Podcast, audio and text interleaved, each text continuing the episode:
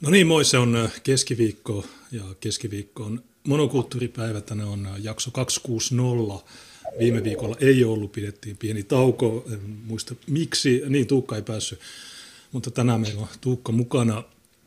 Tuohon aloituskuvaan laitoin twiitin, jonka olin tänään laittanut, kun Renaud Camus, eli 74-vuotias kirjailija, joka on kehittänyt termin väestönvaihto, eli hän on Oulan arkkivihollinen, niin hän oli viitannut 2019, milloin se oli, 18.4., että jos lahjoittaa yhden kondomipaketin Afrikkaan, niin se tarkoittaa, että 3 henkilöä hukkuu vähemmän Välimereen. Ranskassa vapautuu 2 vankilaselliä ja Kela säästää 100 000 ja jäätikkö kasvaa 3 sentillä. Niin 5 rasismin vastaista järjestöä on haastanut oikeuteen tämän 74-vuotiaan kirjailijan. Tänään hän matkusti 800 kilometriä Pariisiin kuulemaan, että miksi hän on. Hänet on jo aikaisemmin tuomittu, joten hän saattaa joutua vankilaan tästä twiitistä samaan aikaan, kun kaikki värilliset saa tehdä mitä haluaa, sanoa mitä haluaa ja leikata päitä. Ja no, tämä on meidän Länsi-Euroopan tilanne, kun en mä tiedä mistä tämä johtuu. Onko tämä, että 60-luvulla boomerit veti LSDtä ja sitten sillä välin niin kaiken maailman Oulat ja tämmöiset Sanna Marinit kaapas vallan ja nyt meillä on totaalinen anarkotyrannia vallalla ja meillä ei ole mitään oikeuksia ja ainoa sananvapaus on sitä, että no sä saat olla samaa mieltä kuin suvakit. Niin joo, tänään meillä on ensimmäinen lähetys, jossa Tuukallakin on Full HD-kamera. Jos mä laitan pelkästään Tuukan, niin esittele meille tuo uusi kamera, että onko se hyvä, tosi terävä. Tässä oli käynyt näin hurjasti, että mulle ilmoitettiin, että Tuukka, se on sumean paskan aikaan ohitse, me laitetaan sulle tulemaan paketti. Ja mä ajattelin, että näin niin kuin suoraselkäisellä ojennuksella ja vihjeellä niin en voinut niin kuin kieltäytyä tämmöistä kunniasta ja kävin eilettäin kyseisen paketin hakemassa ja sieltä löytyy tämmöinen ihan hauskan näköinen kaveri, jossa on mikrofonikin sitten mukana.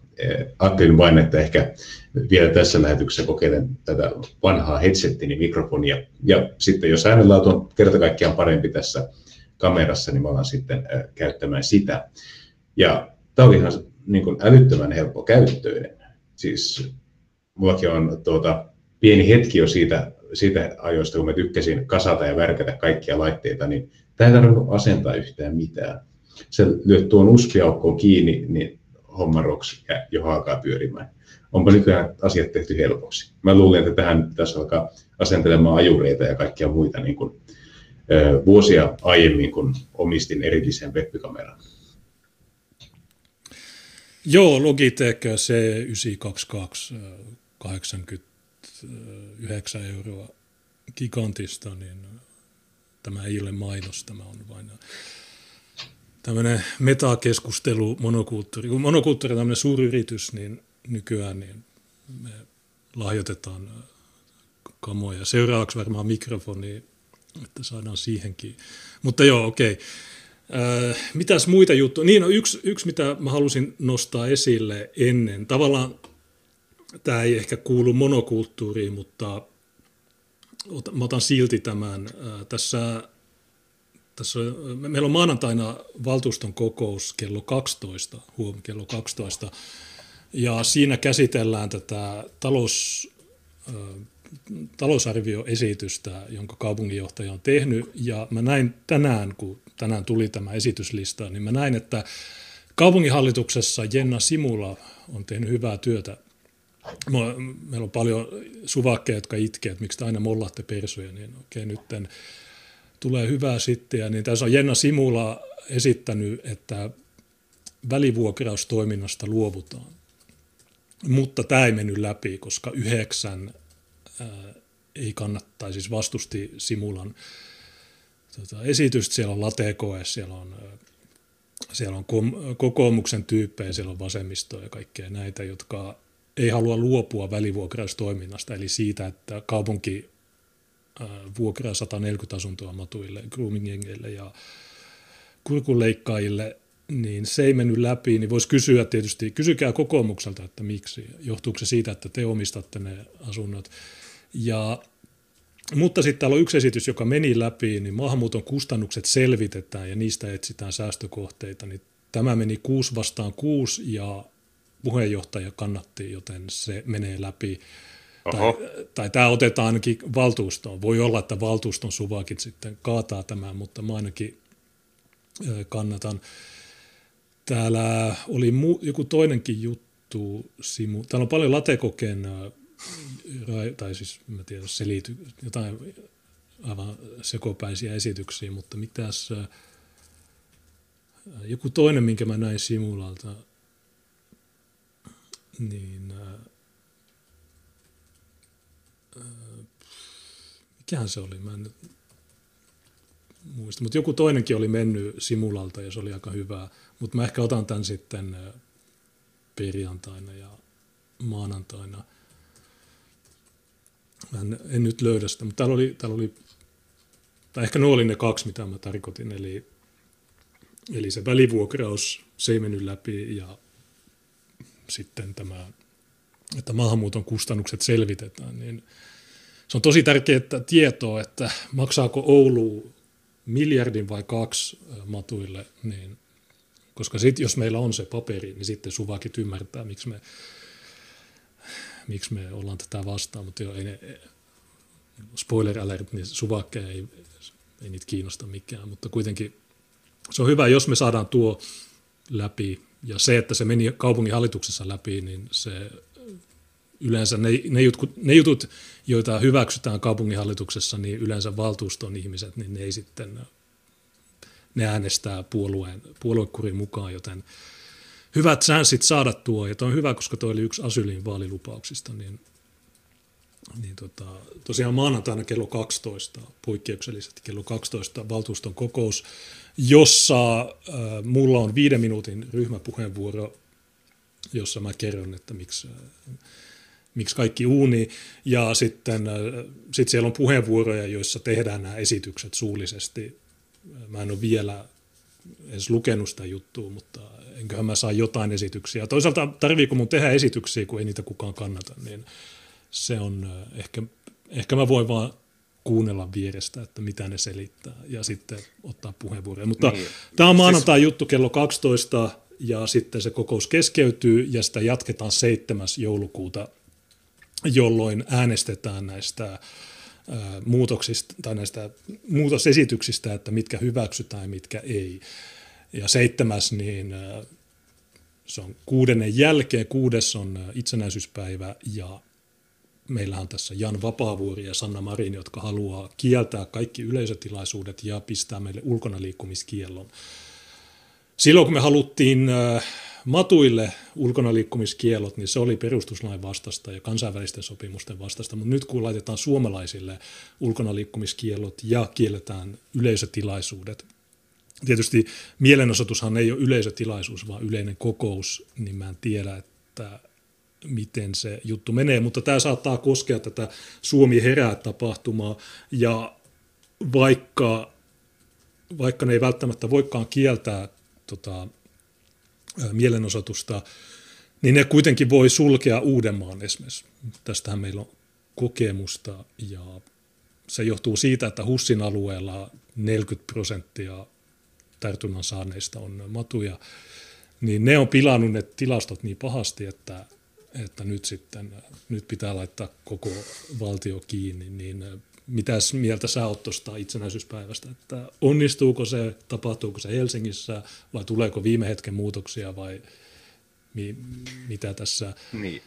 No, tähän mennessähän on virallinen tiedotuslinja ollut se, että se järjestetään Helsingissä ja jos sitä ei järjestetä Helsingissä ja se järjestetään jossain muualla, niin siitä pyritään tiedottamaan mahdollisimman nopeasti.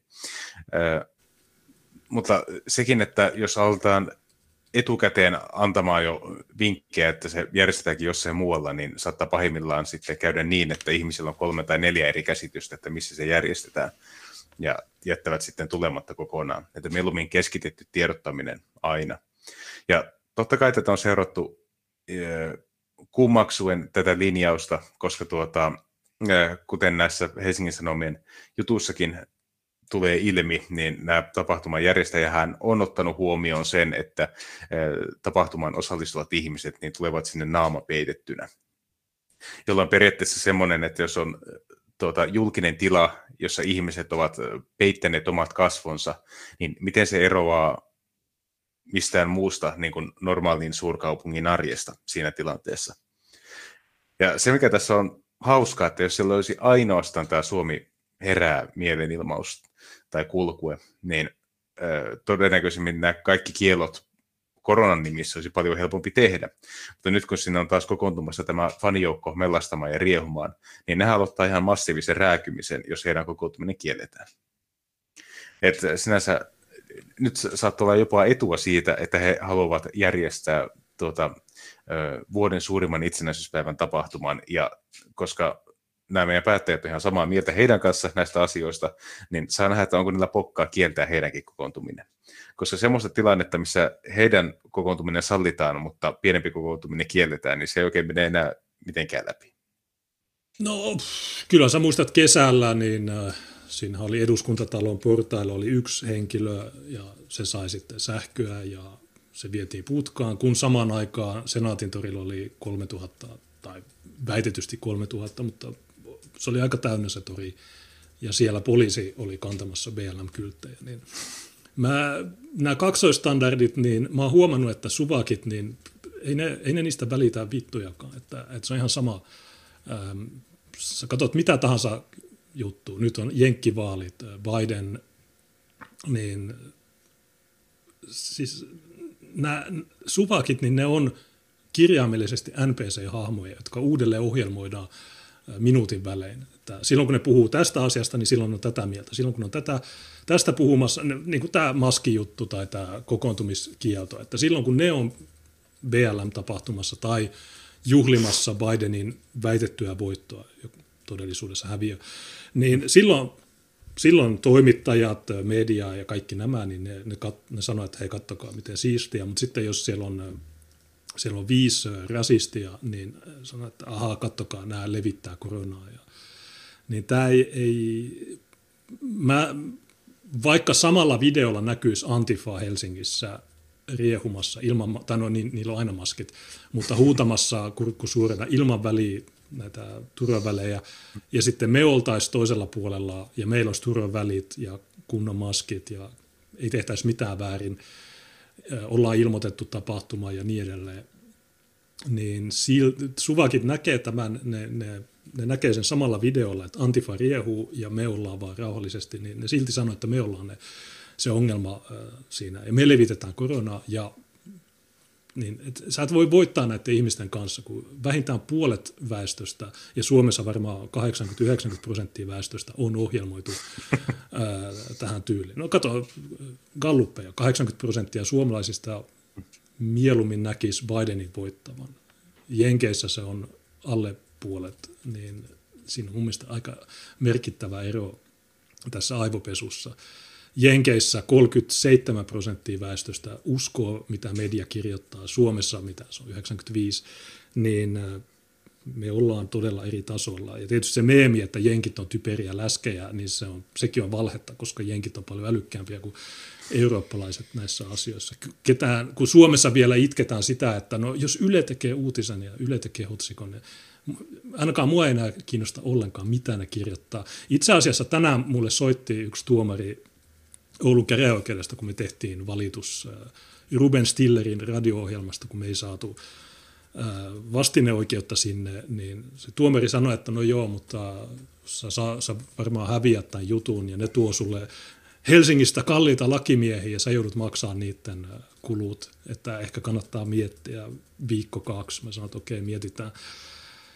Niin kannattaako lähteä siihen? Suomi on kommunistinen paskavaltio. Täällä ei ole mitään ihmisoikeuksia, täällä ei ole mitään oikeuksia. Tämä on banaanivaltio, paitsi että me ei edes tuoteta banaaneja. Tämä on yksi huonommista En sano, että kansa, mutta siis no, tämä järjestelmä, nämä oikeudet ja kaikki nämä, niin tämä on todella huono järjestely. Meidän pitää muuttaa tätä. Niin, mä aloin miettimään tuota, mitä sanoit näistä kaksostandardeista tai ylipäätänsä niin kuin muuttuvasta narratiivista. Mähän kävin ihan vasta tässä eilettäin ja toissapäivänä seurasin mielenkiintoista ketjua liittyen Alan Salehzadehhin, joka on tämä meidän jo aiemmin tuttu kurdiaktivisti. Ja mä linkkasin Twitteriin myös sen ketjun, että käykääpä tsiikaamassa.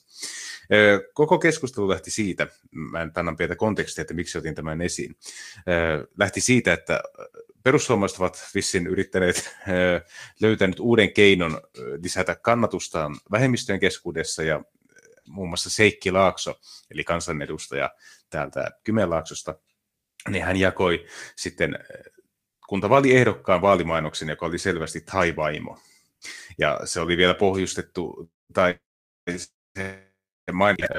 tulin Suomeen ja opiskelin kielen ja tein kovasti töitä, ja niin minusta tuli suomalainen. Ja se oli vielä thaimaaksi, tai thai-kielellä löytyi vielä käännös siinä lopussa. Ja mä sitten vähän itse mietin, että tämä on niin kuin perussuomalaiset 2.0. Se nyt aletaan houkuttelemaan jo niiden persuukkojen thai-vaimoja äänestäjäkuntaan.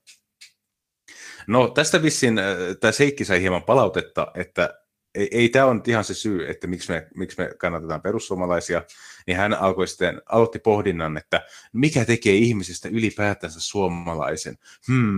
Pitääkö olla näin ja näin kauan asunut Suomessa, pitääkö olla näin ja näin monta sukupolvea takana. Tämä on tosi vaikea kysymys.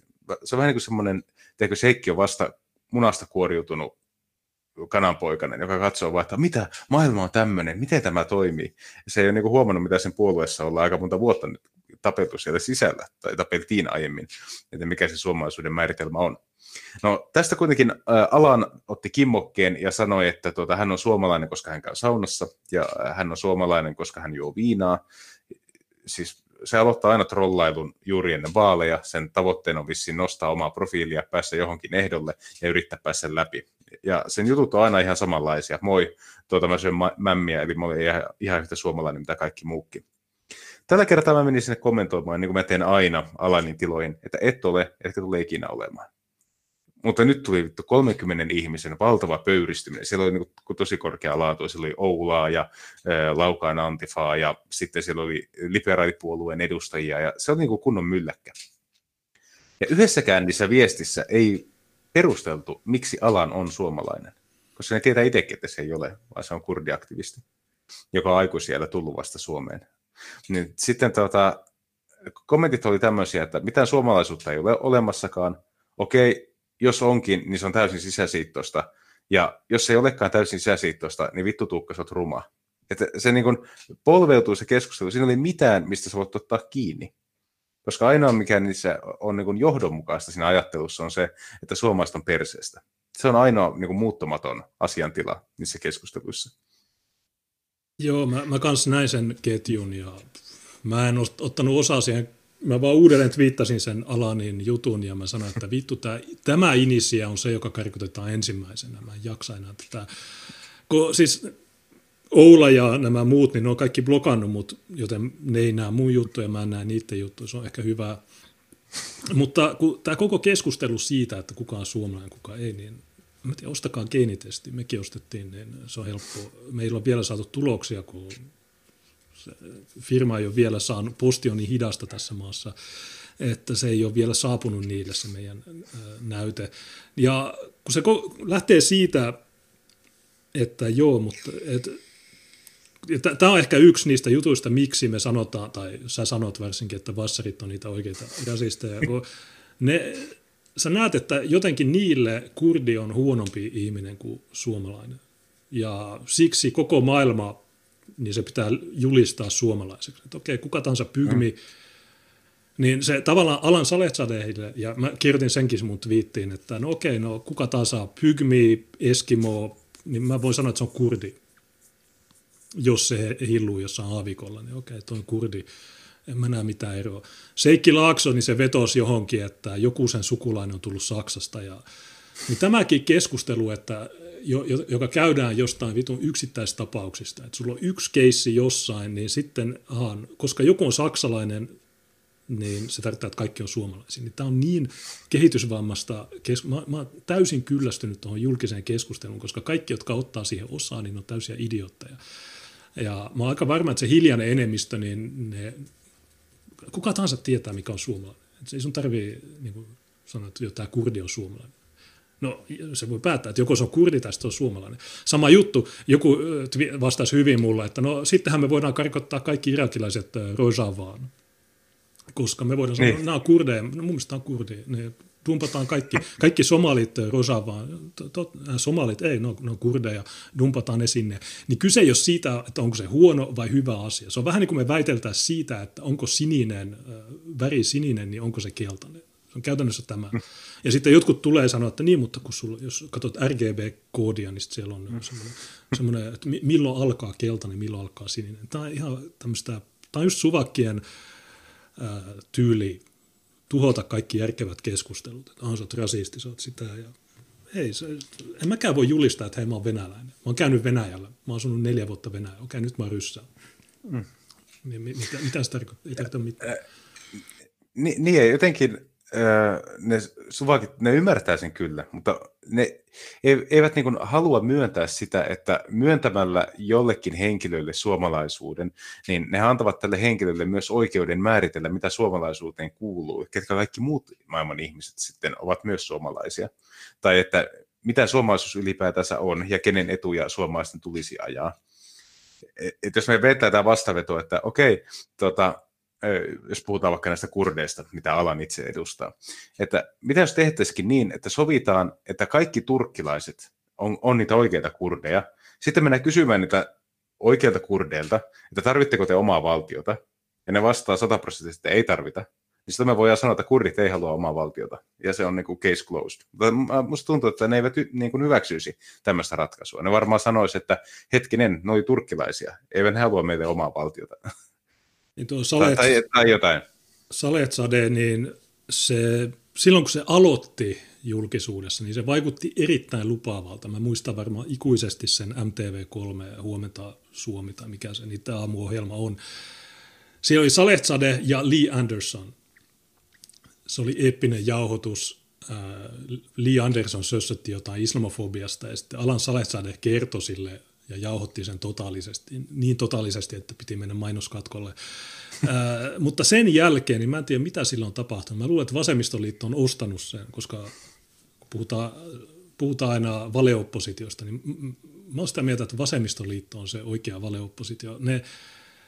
Ne niin kuin esiintyy jonain työväen puolustajana tai jotain tämmöistä, mutta todellisuudessa mitä ne tekee, niin ne kannattaa EUta, ne kannattaa maahanmuuttoa, ne kannattaa kaikkea haitallista niiden omille jäsenille. Sama juttu on, tuossa Olli Kotro twiittasi, että tämä pyörälukkojäbä Dimitri Ollikainen, niin se aikoo, kun lauantaina on Fixit mielenosoitus eduskuntatalolla, menkää sinne kello 1:30, niin pyörälukkojäbä, niin se on jo, se julistaa, että EU-kritiikki on salaliittoteoria ja veikkaan, että se tulee sinne häiriköimään Oulan kanssa ja niin edelleen. Niin tosiaan menkää sinne, siellä puhujina taitaa olla Huhtasaari, jopa Huhtasaari. Ja, siellä on ihan niin kuin isoja puhujia, jos halutaan näin sanoa. Niin menkää sinne, se on Helsingissä mikä Mannerheimitie 30, niin se on ehkä eduskuntatalo. Tai se voi olla joku muu, mutta se on kuitenkin eu-ero.net tai .fi, en muista. Niin menkää sinne. Niin nämä vasemmiston tyypit, niin ne on sitä valeoppositiota. Mikä tahansa juttu, joka kuuluisi siihen vasemmistoon tai siihen alkuperäiseen aatteeseen, niin nykyään sä et erota niin kuin Macron, kokoomus, vasemmisto, että sä näe mitään eroja niissä. Ei niitä erota, ja sitten myös se, että niillä kaikilla on ihan samankaltainen käsitys historiasta. Eli kaikki lähtee siitä uskomuksesta, että ennen on ollut ihan paskaa. Valkoinen menneisyys oli ihan paskaa, silloin kaikki avioliitokki oli ihan paskaa ja ihmisillä ei ollut yhtään kivaa eikä hauskaa ja nyt mennään koko ajan kohti valoa. Ja ainoa asia, mikä estää sen niin kuin täydellisyyteen niin kuin pääsemisen on rasismi. Ja ehkä sitä rasismista päässään eroon, niin tämä niin kuin meidän liberaali yhteiskunta täyttää sen messiaanisen tarpeen ja yhtäkkiä tapahtuu tämmöinen niin kuin mitä voisi sanoa, maailman loppu. Me ollaan saavutettu se huippupiste, jossa kaikilla on niin paljon hattaraa ja ranskanleipää, kun jaksaa syödä. Ja homopornoa tulee 24/7 joka kanavalta, ja sitä ei kukaan yritä enää kieltää. Mutta ei niin kuin yhteiskunnan kehitys ei noudata tämmöistä, ei ole alkupistettä ja loppupistettä, vaan ihmiset ovat aina reagoineet ympärillä oleviin haasteisiin. Ja sitten semmoiset keinot, jotka ei ole osoittautuneet hirveän tehokkaiksi, niin ne on hävinneet ja tilalle on jääneet ne, jotka toimii hyvin. Ja se niin kuin, ajan henki, missä me eletään nyt, niin se on semmoinen, joka on muovautunut muutamassa vuosikymmenessä. Ja minusta tuntuu, että jos me mennään tästä 50 tai 100 vuotta eteenpäin, niin me ihmetellään sitä, että miten joku on voinut olla vuonna 2020 tuota mieltä asioista, koska nyt tuohon ei millään tavoin vastaa todellisuutta, miten todellisuus tullaan tulevaisuudessa ymmärtämään. Mä annan tästä esimerkin, että mä oon siellä Alanin ketjussa esimerkiksi kommentoin, että sä oot Iranin kurdi, joka on aikuisiellä muuttanut Suomeen, että sä olet suomalainen millään mittakaavalla. Niin se tuli vastaus, että Tuukan Suomi on täydellinen utopia, Impivaara, jossa ei ole yhtään maahanmuuttajia, jossa kaikki ovat sisäsiittoisia keskenään ja syödään naurista. Ja sitten kun sä saat niinku tämmöisen Laukaan Antifan tosi niinku tiukan tiedeyhteisön kommentin, niin mä muistutan, että sinä vuonna kun mä synnyin, niin Suomessa ei ollut juuri ulkomaalaisia lainkaan. Meillä oli Nokia, meillä oli sisäsiittoiset. Niin, että oliko Suomi kivikaudella siihen asti, kun somalit saapuivat tänne? Uskoako nämä ihmiset ihan oikeasti siihen, että se aika, mikä oli ennen 90-luvun alkua, on edes mahdoton? Siis tämä on mun mielestä kiehtovaa. Että näkeekö nämä ihmiset, että sellaista aikaa ei koskaan ollutkaan? Tai sitä aikaa, jolloin Suomesta muuttui hyvinvointiyhteiskunta ja yksi maailman rikkaimmista maista, niin se tapahtuu täysin suomalaisten työpanoksen avulla. Niin, sitä ei ollut ketään rakentamassa muuta kuin suomalaiset, koska oli pakko tulla keskenään toimeen. Niin, niin onko se sitä aikaa, kun ei ole olemassa? Ei ole jälleenrakennuksen aikaa, ei ole teollistumista, ei ole niin kuin maatalousyhteiskunnasta kaupunkiyhteiskunnaksi siirtymistä. Ne on niin kuin kaikki tapahtunut viimeisen 20-30 vuoden aikana, ja se on kaikki tapahtunut monikulttuurisuuden ja Euroopan unionin avulla. Eli kuinka monta vuosikymmentä meidän pitää mennä eteenpäin, että ihmiset oikeasti luulee, että näin tapahtui? Ja se kansallisuuden määräytyminen on aika kiinnostava tyyppi, kun te varmaan olette nähneet niitä otsikoita, että ruotsalainen lääkäri aiotaan telottaa Iranissa. Oletteko? En ole nähnyt. No, esimerkiksi Iltalehti ja Yle on uutisoinut, että Dagens Nyheterin mukaan Iran aikoo telottaa ruotsalaisen lääkärin. Ruotsalaisen lääkärin nimi on Ahmadreza Djalali. Ja hän on ruotsalainen, koska hän on muuttanut Ruotsiin vuonna 2009, mutta jo 2016 hänet on vangittu Teheranissa. Eli hän on maksimissaan 6 vuotta elämästään viettänyt Ruotsissa ja sinä aikana saanut kansalaisuuden. Sitten hän on palannut Iraniin. Ja nyt Yle ja Iltalehti sanoo, että ruotsalaislääkäriä ollaan telottamassa. Ja mietitäänpä tätä asiaa niin päin, että olisi vaikka suomalainen ihminen, joka on ollut vaikka töissä Kiinassa sen jonkun 6 vuotta, ja se olisi jollakin ihmeen kaupalla siinä ajassa saanut niin kuin kaksoiskansalaisuuden, että sillä olisi myös Kiinan kansalaisuus. Ja sitten se palaisi takaisin Suomeen ja päätyisi jollakin tavalla otsikoihin. Niin uutisoitaisiko sen niin, että kiinalaismiestä syytetään tapon yrityksestä? Vai sanoisiko, että se on suomalainen, joka on asunut Kiinassa vähän aikaa? Niin, se on. Tämä homma toimii vain yhteen suuntaan, että se kohdistuu tosiaan länsi-eurooppalaisiin tai voi sanoa valkoisiin. Mutta tuohon, kun sä oot syntynyt vuonna 90, niin tuli mieleen tämä, kun Arhinmäki jossain MTV:llä sanoi, että kun nyt puhutaan näistä oirehtivista nuorista, eli matujengeistä Helsingissä, niin Arhinmäki tuli kertoa, että 60-80-luvulla oli vielä pahempaa. Okei. Okay. Se itse on syntynyt vuonna 1976, niin miten se voi tietää, tai sen mielestä oli tosi pelottavaa 80-luvulla Helsingissä, ja nyt on kuulemma tosi hyvää, kun nyt on niin kuin puukotetaan, jos sulla ei tupakkaa, niin sut puukotetaan, niin nyt on parempi. Mutta kun sä puhut siitä, että 90-luvulla näin, niin mäkin muistan Helsingin ennen vuotta 90, Helsinki vuonna 87, 89, niin bussit, niin ei siellä ollut mitään ulkomaalaiskuskeja. Katukuvaa, se oli rauhallinen, siellä ei ollut, menit juna-asemalle tai minne tahansa, niin ei ollut mitään. Niin, ja monet muutkin ihmiset, jotka on vielä mua vanhempia, niin ne sanoo saman, että ei ne ole nähnyt mitään kauheuksia, joita Yle ja nämä sanoi, että oli nahkatakkisia nuoria, ne oli tosi pelottavia.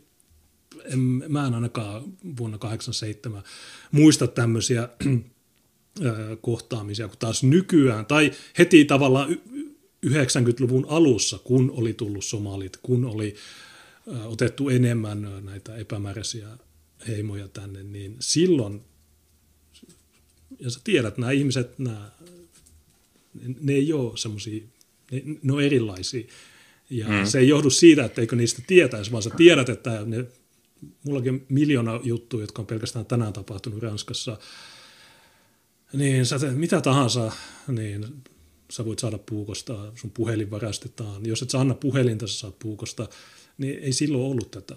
Ja nyt Jari Taponenkin twiittasi jotain, en muista mitään, niin se oli jossain Turvallinen Helsinki-seminaarissa ja siellä näytettiin jotain kaavioita, että hei kattokaa, nämä tilastot laskevat. Niin joo, ja niin Mikael Jungner uudelleen twiittasi Jari Taposen typeryyden ja sanoi, että mitä mä luulin, että me oltiin Ruotsin tiellä. Joo. Niin tämäkin on, että tämmöiset satanan tyhmät ihmiset koko ajan tuolla, ne pitäisi vaan poistaa sieltä, niin kuin tietysti mieluiten rauhanomaisesti, mutta jos ei rauhanomaisesti, niin ei se niin haittaa. Tuo on Tiinan Kiina-juttu, niin eilähän Sveitsin Luganossa tapahtui tämmöinen Allahu Akbar-keissi. Ja mä kirjoitin, että 28-vuotias sveitsiläisnainen oirehti kuristamalla yhden ohikulkijan ja sitten puukottamalla toista kaulaa. Ja sitten monet sanoo mulle, että no, ei se ole sveitsiläinen. No, ei niin, se on jihadisti, joka on Sveitsin poliisin vanha tuttu vuodelta 2017, jossa se symppaa Isistä ja näitä. Mutta kun mä kirjoitan, tai siis sekin on ongelma, että iso osa ihmisistä ei taju, kun me vittuillaan. Että jos sveitsiläisnainen.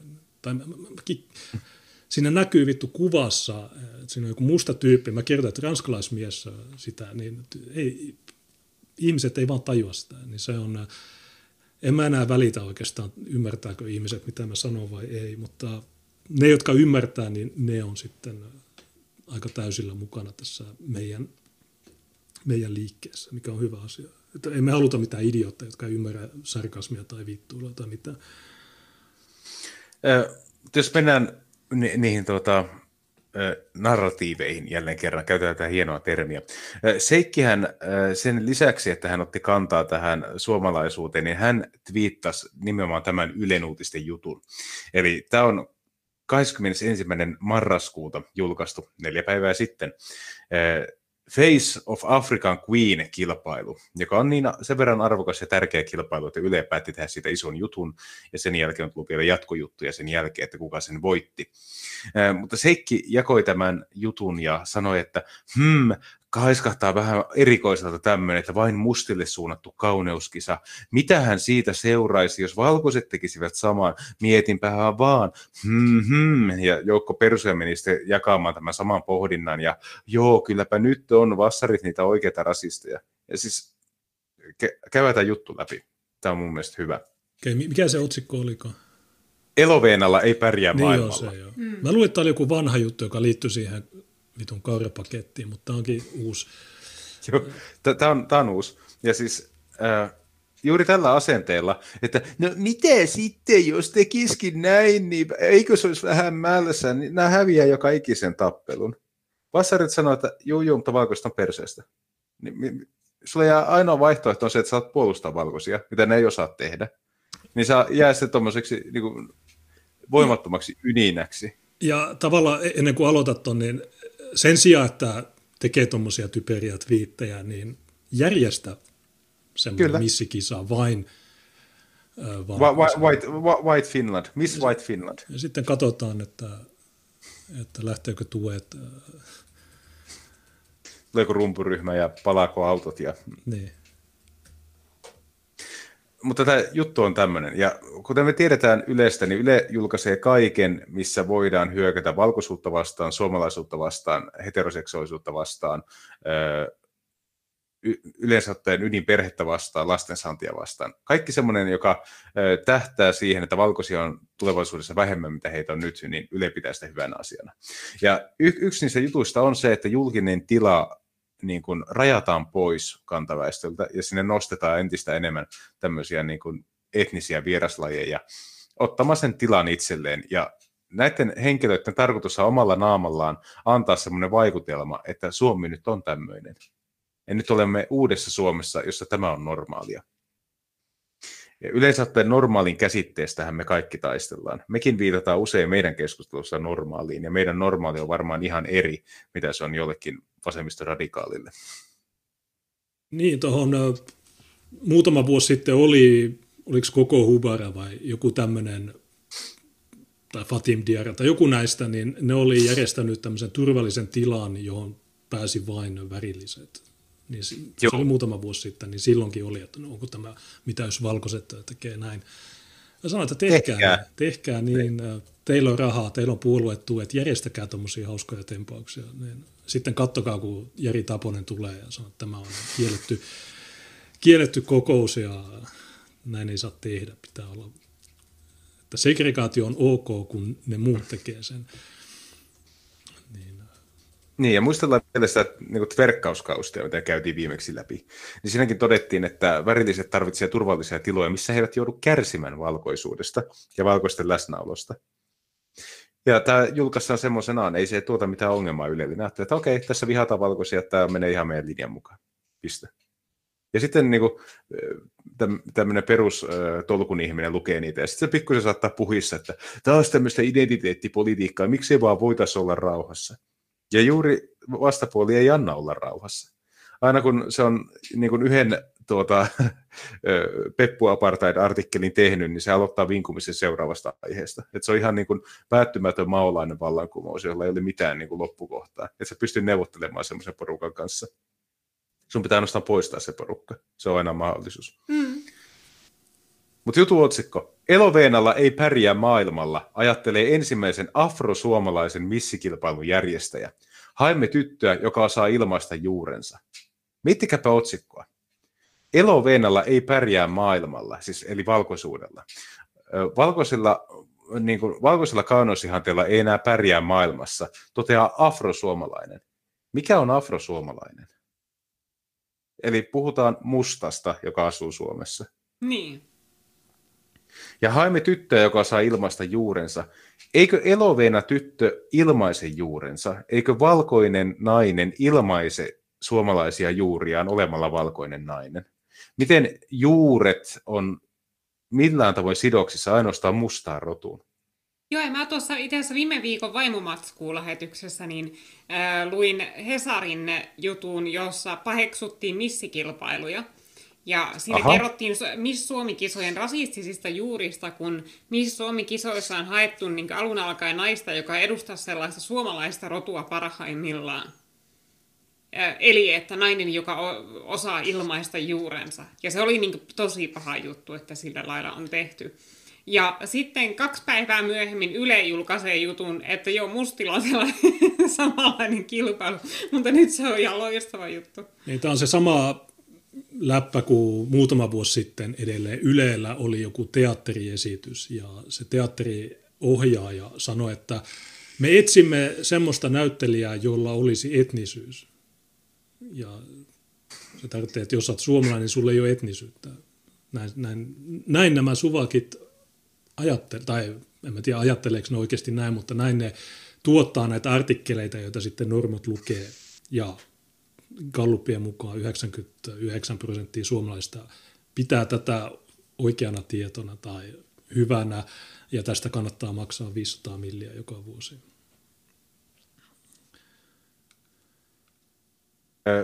Kuvateksti. Clemens Hapi Kare, René Bööck, Monika Thor kilpailevat finaalissa lauantaina. Okei. Mä luulen, että olisi niin kuin Instagram-kaverikuva Turun yliopistosta tai jotain vastaavaa, mutta ei, tämä on missikisat. Ja Eloveinalla ei pärjää maailmalla, pitää olla jotain muutakin. Nyt herää ensinnäkin kysymys, miten niin ei pärjää? Eikö suurin osa niin kuin missikisossa voittaneista ole valkoisia tai vaaleita piirteitä omaavia ihmisiä? Ja silloin kun mennään latinalaiseen Amerikkaankin, jossa on tullut paljon missejä niin kuin 1900-luvulla ja 2000-luvulla, niin suurin osa niin heidän sukunimensähän on saksalainen. Ja he tulevat saksalaisten emigranttien perheistä. Ne on käytännössä täysin valkoisia naisia, joita pidetään latinalaisessa Amerikassakin niin kuin seksikyyden ja kauneuden symboleina. Et eikä missään maassa ole tietoisesti valittu niin kuin omien joukosta mahdollisimman mustaa tai tummaa ihmistä edustamaan kauneutta, ei, jos ei ole ollut aivan pakko. Joo, ja se on ihan universaali juttu, ja nykyään yritetään leikkiä, että tämä johtuisi jostakin valkoista ylivallasta, että niin valkoinen, niin varsinkin amerikkalainen kulttuuri olisi jotenkin aiheuttanut sen vaaleuden kauneusihanteen. Mutta tämä vaaleuden kauneusihannehan on ollut olemassa kautta maailman jo kauan ennen kuin nämä muut ihmiset on ikinä edes nähneet yhtään valkoista ihmistä. Niin kuin esimerkiksi Itä-Aasiassa, niin naiset kammoksuu ruskettumista hirvittävästi. Ja ne on ehdottomasti vaaleimmat ja sellaiset länsimaisimman näköiset piirteet, kuten suuret silmät, niin kuin omaavat tytöt, joita pidetään kaikista kauneimpina. Intiassa sama juttu, että siellä niin kuin tumma ihonväri voi oikeasti niin kuin estää tyttöä pääsemästä naimisiin. Että se on niin paha juttu se, että kun se tumma ihonväri katsotaan Intiassa alhaisen kastin merkiksi, niin vaikka tytöllä olisi muuten kaikki hyvät lähtökohdat, avioliittoa ja hyvää perhe ja sillä, niin jos se on sattunut syntymään tummaksi, niin se saattaa, sillä saattaa olla huomattavia negatiivisia vaikutuksia sen elämään. Ja samaten Afrikassa, niin jos sä googlettelet vaikka afrikkalaisia missejä, että minkä näköisiä on vaikka Miss Etelä-Afrikka, Miss Kongo, Miss Chad, Miss Sudan, Miss Kenia ja tällaisia, niin ne on aina kaikki sellaisia mahdollisimman vaaleita ja mahdollisimman länsimaiset piirteet omaavia, että ne ei ole ikinä sellaisia niinkö mämi-tyyppisiä mustia naisia, joilla on tosi tumma iho, paksut huulet, litteä, leveä nenä, isot silmät, vaan ne on aina sellaisia niinkö jokseenkin tummaihoisia, mutta erittäin eurooppalaiset kasvonpiirteet omaavia, joilla on yleensä suoristetut hiukset, jopa vaalennetut hiukset. Ja Afrikassahan on massiiviset markkinat näille vaalennustuotteille. Siis siellä niin oikeasti myydään ihan mielettömiä määriä ihonvalkaisutuotteita, hiusten vaalennustuotteita ja tällaisia, koska se on niin tärkeä se kauneusihanne. Ja Yhdysvaltain mustillahan on ihan sama juttu, että ne kans pitää niin kuin vaaleimpia mustia kaikista parhaan näköisinä. Ja siinähän on sellainen hassu ilmiö, että kun mustanainen pääsee valitsemaan vapaasti mustien miesten joukosta itselleen kumppanin, niin se valitsee mahdollisimman vaalean mustan miehen. Mutta jos valkoinen nainen valitsee mustista miehistä itselleen kumppanin, ne ottaa yleensä niitä tummempia, koska ne valkoiset naiset ei niinkö niillä ei ole sitä samaa kauneusihannetta mustien suhteen kuin mustilla itsellään on. Että kun mustat itse ei pidä niitä tummimpia parhaimman näköisinä. Ja sitten sama juttu on kastinkin Etelä-Amerikassa, että siellä ehkä näkyvin esimerkki tästä on Brasilia, koska siellä on niin iso se ja Kuuba. Eli tällaiset maat, joissa on isoja mustia vähemmistöjä ja esimerkiksi mustalle miehelle jossakin Brasiliassa, niin valkoinen vaimo, kaunis valkoinen vaimo on se äärimmäinen statussymboli. Et se osoittaa, että sä oot pärjännyt elämässä, että kun sä oot musta mies ja sun rinnalla on kaunis valkoinen vaimo, niin se on se paras mahdollinen statussymboli. Ja menestyneet brasilialaiset miehet omasta ihonväristään riippumatta ei koskaan mene naimisiin mustien naisten kanssa, vaan ainoastaan vaaleiden. Että tämä on ihan universaali juttu, että tämä ei ole mikään niinkö sosiaalinen konstruktio tai kenellekään puskemaa. Ihmiset vaan on ohjelmoitu kautta maailman pitämään tietyn sortin piirteitä kauniina. Ja ne vaan sattuu olemaan sellaiset piirteet, joita esiintyy aika paljon eurooppalaisilla. kaikki piirteethän ei ole sellaisia läpi-eurooppalaisia, että esimerkiksi niin eurooppalaisilla on usein aika ohuet hiukset, kun taas kauneusihanne on se, että olisi suorat, mutta tuuheat hiukset. Mikä taas, että latinoilla on esimerkiksi niin siinä mielessä enemmän kauneusihannetta vastaavat hiukset kuin valkoisilla. Mutta kasvonpiirteiden puolesta valkoiset on ehdottomasti lähinnä sitä universaalia ihannetta. Katoppas, mulla jäi kiinnostamaan, että kuka tämä nainen on, joka ylipäätänsä näitä missikisoja järjestää, koska tuo nimi oli jostain tuttu. Niin mä laitoin sinne Twitteriin linkin tuolta 2018. Joo, mäkin hoksin, että tuo nimi on jostain tuttu. No tuossahan sanotaan tuossa artikkelissa, että hän oli itse ensimmäinen ei-valkoinen Miss Helsinki vuonna 2013. Ja tässä... Onko se se miten sen nyt sanoisi? Miten sen sanoisi olematta ilkeä? No, katsoppa tuo linkki, jonka mä laitoin. Se on kummatkin Miss Helsingit. Kelly ja Sephora, molemmat. Joo. Kumpi näistä on kumpi? No vasemmanpuolimaisia on Kelly ja Sephora on tämä, josta tuli se kunnon meemittely silloin aikoinaan.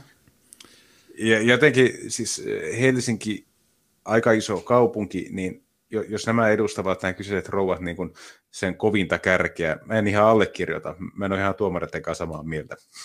Joo, ja siis tässä on se hauskaa, että kumpikaan noista tytöistä ei ikinä pärjäisi missään afrikkalaisessa missikisassa.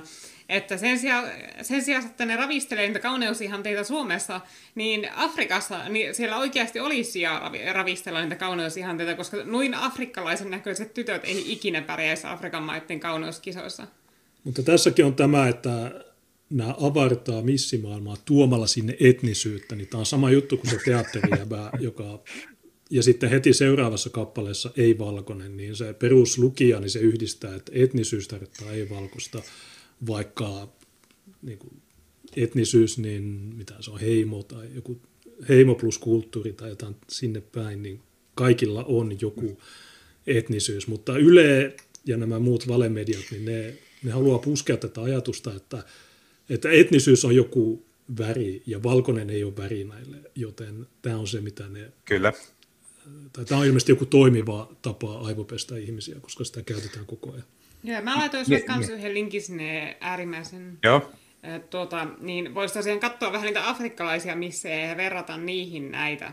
Niin tässä oli muutama ihan, mitä mä valittin esimerkiksi afrikkalaisista misseistä. Nämä on Ghanasta, Etelä-Afrikasta, Etiopiasta ja Norsunluurannikolta. Niin sä voisit aukoa ne kuvat ja näyttää vähän, että... Hei, tässä on Miss Ghana. Erittäin eurooppalaiset kasvonpiirteet. Ei ole lättänenää, ei ole paksuja huulia, ei ole ulkonevia silmiä, ei mitään sellaista. Hyvin sirorakenteina, erittäin feminiiniset piirteet. Ei missään nimessä tyypillisen niin mustan afrikkalaisen naisen näköinen. Ja tässä sitten on Miss Etelä-Afrikka. Ja sama juttu, että jos tuolla olisi vaaleampi iho, tuo menisi täysin valkoisesta naisesta kasvonpiirteiden puolesta.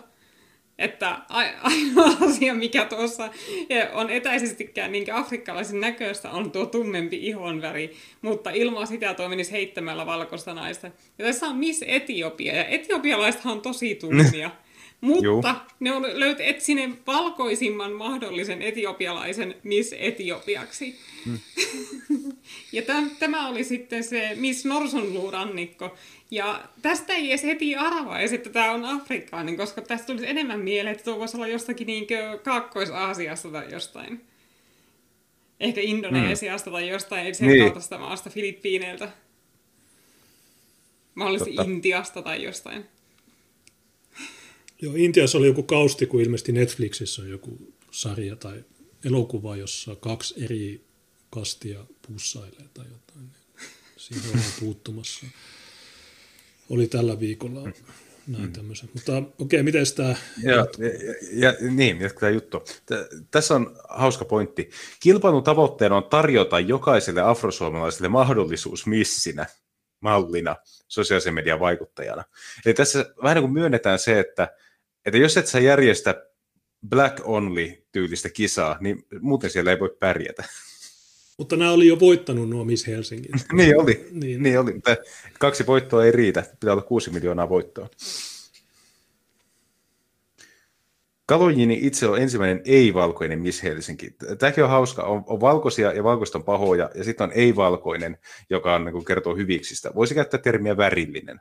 Tai ensimmäinen musta Miss Helsinki. Se oli uuden aikakauden alku. En tiennyt ketään muuta tummaihoista voittajaa kuin Lolan. Minusta tuli julkkis ja influencer yhdessä yössä. En ollut mikään lehdistön ihanne tyttö, vaan musta hevonen, joka lumosi tuomarista. Niin varmasti. Sä voit itselleen uskotella tietenkin näin.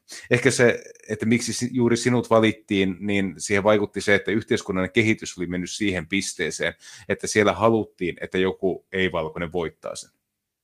Ja sä nyt satuit olemaan se. Influensseri. Joo, vaikuttaja. Huomio ei ollut pelkästään positiivista. Kalonji kertoo, että hän sai kohdata sekä misseyteen että ihonväriin liittyvät ennakkoluulet. Jos olisin vaalea, olisin saanut varmasti myös vihaa, mutta se olisi ollut erilaista. Okei, mikä se sun ongelma on? Se olisi ollut parempaa vihaa. Haimme tyttöä, joka saa ilmaista juurensa. Julkisuudessa on keskusteltu pitkään siitä, mihin missikisoja tarvitaan, minkälaista naiskuvaa ne toisintavat, miten ulkonäön pisteettöminen auttaa kenenkään voimantumisessa ja kuka kruunupäistä lopulta hyötyy. Miss Suomi-finaalien katsojaluvut romahtivat jo vuosikymmen sitten. Kilpailun perinteisten sääntöjen mukaan missiksi on kelvannut vain 18–26-vuotias lapseton ja naimaton nainen. Kruunauspäivänä ovat pärjänneet pitkät ja hoikat. Aika on auttamatta ajanut konseptin ohitse. Ei se oikeastaan ole, koska jokainen meistä haluaa olla, tai naisista, jokainen nainen haluaa olla kaunis. Ja mikä sen parempi kauneuden osoitus kuin se, että sä pääst olemaan prinsessa tai kuningatar ja kaiken huomion keskipisteenä, koska naiset tykkää edelleen huomiosta. Mä en usko, että missikisan perimmäinen konsepti on kadonnut minnekään, tai sen suosio. Ihmisiä ainoastaan harmittaa vaan se, että sä pääset niihin mittoihin, mitä aiemmin misseille sovitettiin, niin se vaatii aika paljon fyysistä rääkkiä, ja yhä useampi ihminen ei jaksa nähdä sen verran tämä vaivaa. Niin ja siis kun sekin on syönyt mä uskon, että se on kaikista merkittävin tekijä siinä, että miksi missikisat on kärsineet inflaation, on Instagram.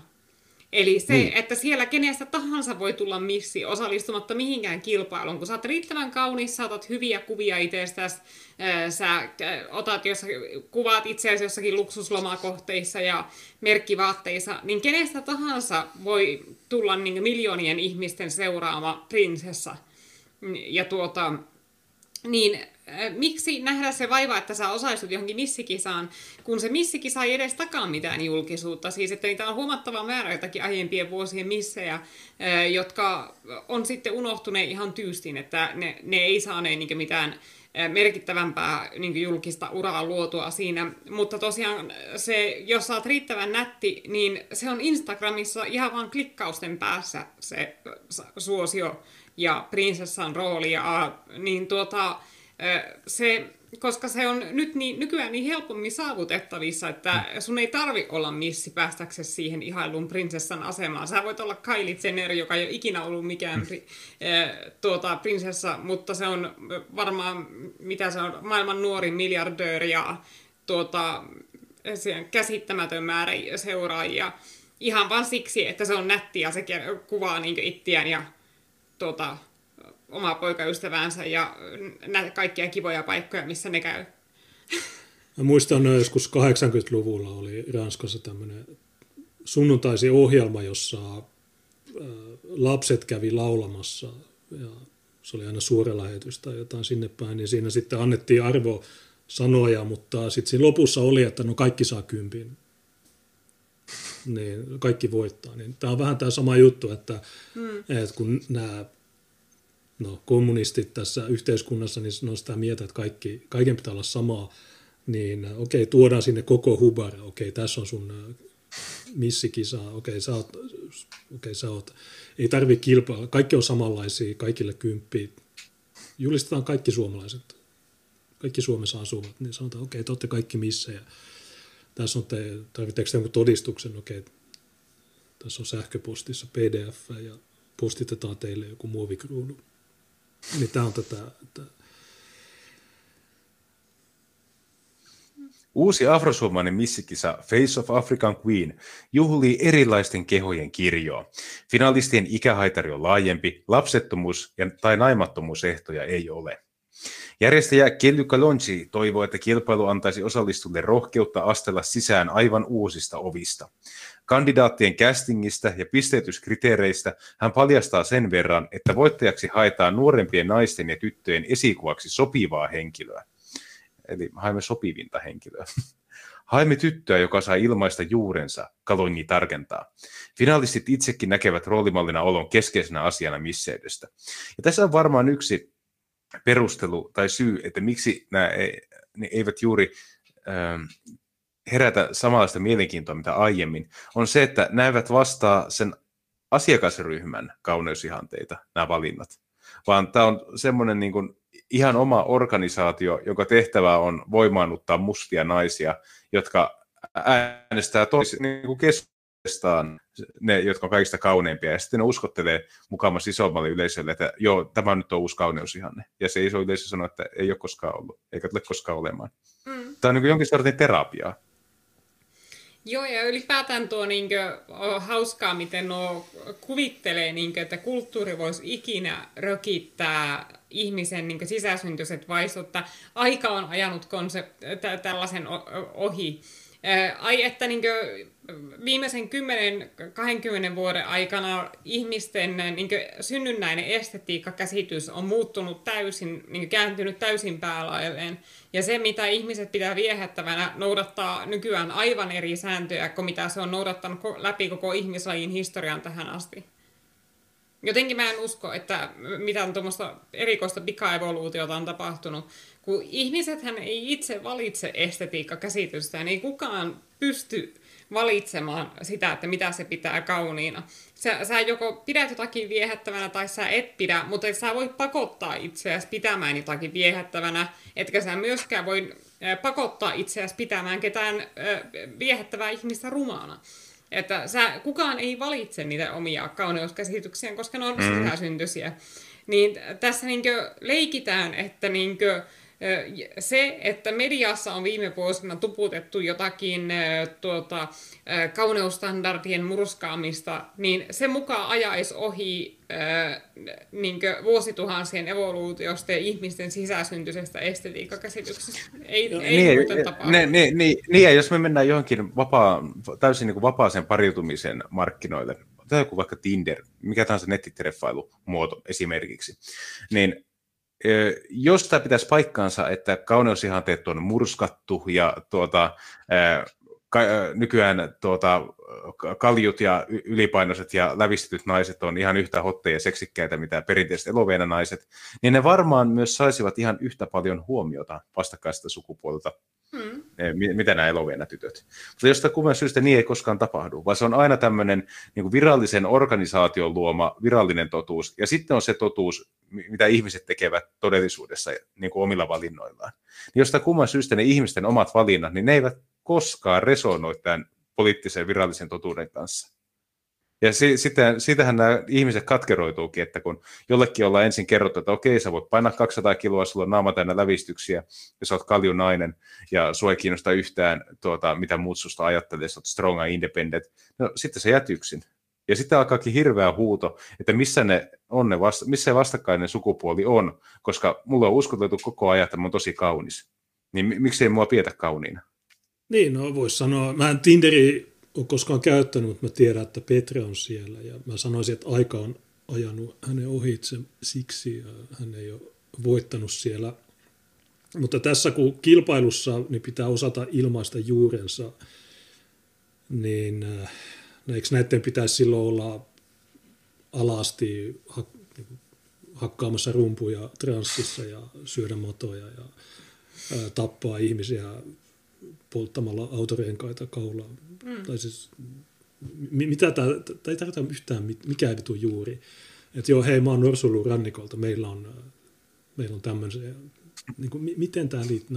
Kaikki sanoo, että en mä ole sieltä, mä oon syntynyt Vuosaarissa. Niin, onko ne sun juuret Vuosaari, vai onko ne sitten se bongorumpu Afrikassa ja myydä orjia, myydä toisia heimoja orjeksi Yhdysvaltoihin? Niin Joo, ja tähän kilpailuun. Tuohon, mitä niin. Tuukka sanoi aikaisemmin just tuossa, että sehän näkyy tavallisten ihmisten valinnoissa, jos ne kauneusstandardit tosiaan olisi murskattu, mutta niin esimerkiksi Tinderhän tosiaan julkaisee aika paljon dataa siitä, omista käyttäjistään ja niiden toiminnasta.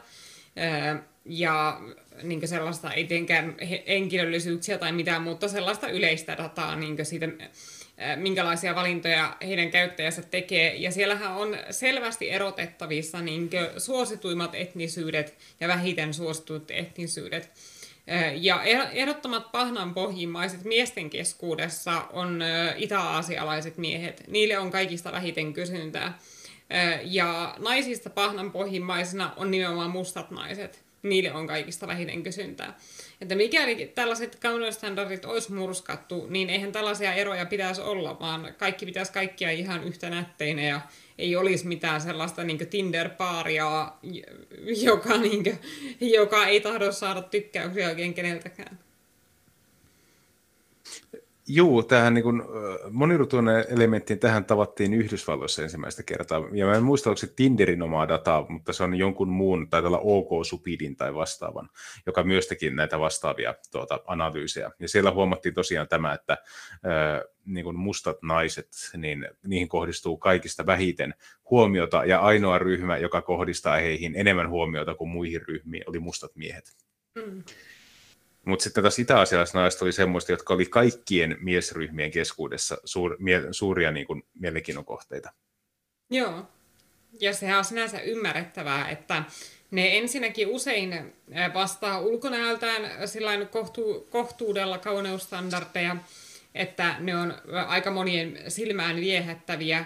Ja sitten siinä on tietenkin myöskin se kulttuurillinen tekijä, eli että kun miehet ajattelee, että jos ne valitsee itä-aasialaisen naisen, niin se on semmoinen turvallinen valinta, että ainakaan sä et päädy treffeille niin kuin jonkun raivopäisen feministin kanssa, vaan niillä yleensä on perinteisemmät arvot ja perinteisemmät sukupuoliroolit, niin mä uskon, että sillä on myös huomattava vaikutus siihen itä-aasialaisten naisten menestykseen, että ne katsotaan sellainen perinteisemmällä tavalla feminiinisiksi naisiksi. Niin, ja mä en ole ihan varma, että onko itä-asialaiset miehet sinänsä paaria noissa deittailukulttuurissa, koska he ovat yleensä ottaen parhaiten koulutettu ja kaikista varakkain väestöryhmä. Ja jos sä oot hyvin koulutettu ja sä oot varakas, niin sulla on aika kova menekki pariutumismarkkinoilla, koska mustat miehethän ovat yleensä ottaen pärjää heikosti noissa niin kuin vapaa-valinnan skaboissa. Ja se johtuu yleensä siitä, että he ovat yleensä aika varattomia. Että jos on semmoinen henkilö, naishenkilö, jolla alkaa biologinen kello tikittämään ja sä olet miettimään, että kenen kanssa perustat perheen, niin jostain kumman syystä se varaton mustamies ei ole ihan ensimmäinen vaihtoehto, mikä käy mielessä. Joo, mutta selvästikin se ulkonäkö vaikuttaa hyvin paljon tähän, koska joka tapauksessa ne on ne itä-aasialaiset miehet siellä pahnan pohjimmaisena, koska ne usein yleensä on lyhyitä, niillä on vähemmän maskuliiniset piirteet, eikä niiden kasvonpiirteitä pidetä yhtä viehättävinä. Että kun yleensähän naiset, kun ne menee Tinderiin, ne hakee sellaista maskuliinisen näköistä miestä, joka on ensinnäkin pitempi kuin ne itse on, jolla on miehekäs ruumiin rakennet, miehekkäät kasvonpiirteet ja sillä lailla, niin se aasialaisille miehille se niiden ulkonäkö on se merkittävin heikkous, että se on se, millä ne putoaa sinne niinkö vähiten haluttujen kastiin, vaikka niillä olisi paljon muita niinkö sellaisia tosi järkeviä etuja puolellaan, niinkö vaikka taloudellisen vakauden tarjoaminen. Ja ne näyttää kaikki samalta niissä. Niin. Kuvateksti. Hain tähän kilpailuun, koska haluan tuoda kulttuurini näkyväksi. Kykyosuudessa esitän eteläsudanilaisen tanssin, Monika Thor kertoo. Hain tähän kilpailuun, koska haluan tuoda kulttuurini näkyväksi. Haluan näyttää suomalaisille, että mekin olemme täällä ja me pystymme mihin vain. Tahdon olla esikuva nuorille. Minulla itselläni on 10-vuotias lapsi, kertoo kilpailussa finaaliin asti yltänyt Monika Thor. Miksi sä haluat näyttää? Eikö sä ole suomalainen muiden joukossa? Mä en enää pysy perässä. Niin, ja miten tämä etelä-sudanilainen tanssi, niin miten se eroaa niistä muista tansseista? Ja onko se aito etelä-sudanilainen? Ja vaikka olisi, niin miksi meitä pitäisi kiinnostaa se? Se, että näyttää erilaiselta, kun enemmistö saa ajattelemaan. Ulkoiset asiat, kun näkyvät ensimmäisenä. Kilpailun yksi tarkoitus on tuoda afrosuomalaisille sellaista oloa, että me kuulumme tähän kulttuuriin. Sitten on helpompi mennä kohti uusia tilanteita, täydentää finaalisti René Bööck.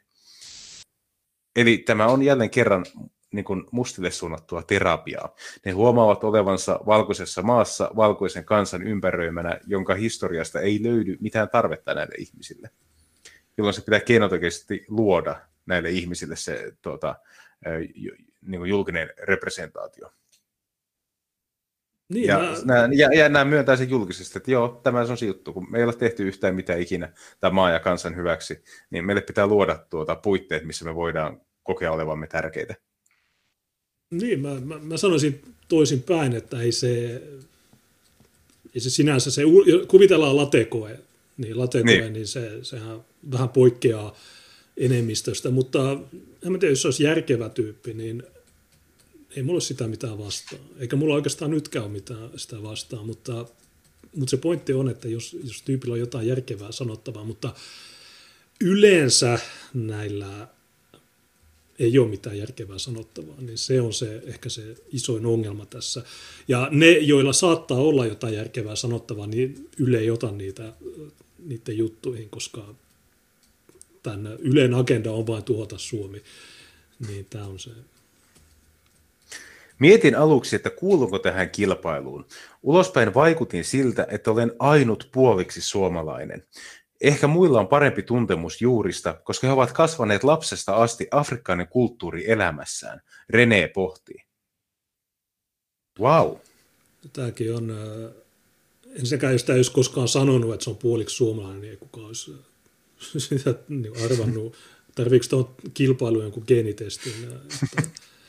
Ja nämä muut, niin millä tavalla ne on kasvanut, jos ne on toisen polven matuja tai kolmannen, niin mitä on syntynyt Vuosaaressa, niin onko se aitoa afrikkalaista kulttuuria? Se on enempi sitä, mitä Rinkebyyssä ja kaikissa muissa slummeissa on. Ulospäin vaikutin siltä, että olen ainut puoliksi suomalainen. Eli tässä on aika hyvä niin kuin rotuprofilointi tehty, että okei, pigmentistä päättelee, nuo on aitoja mustia, mä oon tämmöinen mulaatti. Saataanko mä pärjätä siitä huolimatta? Mielenkiintoista. Nämä on niitä aitoja etnonationalisteja, eikö se? Mutta tämä on sitä parempaa etnonationalismia, koska Yle promotoi jopa tätä. Jep. Missit ja mallit eivät ole enää vain sinisilmäisiä blondeja. Kilpailun järjestäjä Kelly Kalonji toivoo, että kilpailu voisi toimia ponnahduslautana myöhemmällä uralla. Hän uskoo, että finaaleista nähdään vielä monissa mallikuvissa. Sitä kautta, kun suomalainen kauneuskuvasto voi uudistua. Kalonjin mukaan paljon on muuttunut. Missit ja mallit eivät ole enää vain sinisilmäisiä blondeja, hän sanoo. Face of African Queen-kilpailu lisää vaihtoehtoja misseyden kuvastoon, mutta ei haasta ajatusta naisten edustavuuden pisteyttämisestä. Finaalikymmenikköä oli valitsemassa muun muassa räppäri Sini Sabotage ja Hunks-tanssija Jukki Hellström. Kilpailukonseptin ohjelma on varsin perinteinen. Finaalissa nähdään kykykilpailu, uimapukukierros, iltapukukierros ja henkilöhaastattelut. Face of African Queenin erikoisuus on afrikkalaisia kansallispukuja esittelevä kierros. Puvut on suunnitellut Kalonji itse. Kilpailujärjestäjä Kelly Kalonji toivoo, että joku Face of African Queen finalisteista nähdään vielä Miss Universum -kilpailussa. Siitäkään jokainen missikisan tuottaja unelmoi. Eli on olemassa vielä joku semmoinen niin kuin tämän mustien puuhastelukerhon ulkopuolinen, eli tämä Miss Universumi, jolla on niin kuin oikeasti painoarvoa. Ja nämä toivoo, että okei, tässä meidän niin kuin omissa halilaatikkoleikeissä niin kuka tahansa mustanainen voi tämän voittaa. Mutta vähänkö olisi makeaa, jos oikeasti voitettaisiin tuo Miss Universumi. Ja mikä tässä on hauskaa, että nämä alkuun sanoi, että he vastustavat naisten pisteyttämistä ja ulkonäön pisteyttämistä ja kaiken näköiset ja kokoiset naiset saa olla missejä. Mutta siitä huolimatta ne haluaisi voittaa semmoisen skapan, missä nimenomaan se pisteyttäminen on hyvin tarkkaa. Onko tämä se afrikkalainen kansallispuku tämä? Tämä kangas juttu. Mä näkisin ongelmallisena sen, että tässä tuomaristona on Sini Sabotage ja vaikuttaa valkoisen ylivallan edustajilta. Niin miksi ne tuomarit ei ole noiden omia henkilöitä? Mikä tässä Tämä on tämmöistä, ei rodullistamista, mutta jotain kuitenkin, mikä on varmasti ongelmallista tässä. Ja toki on hauskaa, että siinä esitellään afrikkalaisia kansallispukuja ja tosiaan afrikkalaisethan tykkää esitellä niiden värikkäitä printtikankaita niinkä afrikkalaisena tuotantona, vaikka eihän afrikkalaiset niitä ole keksineet, vaan ne metodit sellaisten kankaiden tekemiseen tuotiin Indonesiasta ja Intiasta ja Bangladesista Afrikkaan. Ja ei afrikkalaiset niitä itse keksineet, vaan niitä alkualkaen valmistettiin sellaisia kankaita Aasiassa, niitä kankaita maahan tuotiin Afrikkaan, ja sitten maahan tuotiin myöskin se taito, miten niitä värjäyksiä tehdään. Niin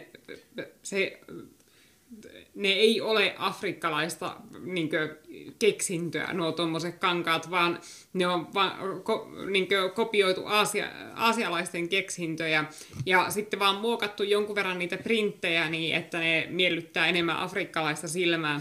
Ja siksihän nuo värjäystaktiikat on ihan samat kuin esimerkiksi just vaikka indonesialaisissa asuissa.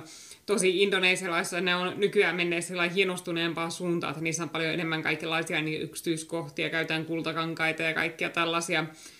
Mutta afrikkalaiset tekee edelleen sillä metodilla, millä ne indonesialaiset teki silloin muutama 100 vuotta sitten, niin ei nuo ole afrikkalaisia tuotteita, ne on indonesialaisilta ryöstettyä kulttuurillista appropriaatiota. Ja kun mulle linkattiin tämä juttu, mä en lukenut, mutta multa kysyttiin, että mikä on afrikkalainen kansallispuku, niin mä sitten laitoin tämän vastauksena ja mä sanoin, että silloin tällöin niin noita perinteisiä asuja koristellaan sitten.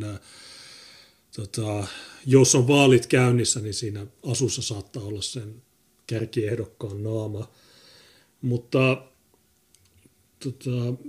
missä mulla on nyt se juttu täällä auki, niin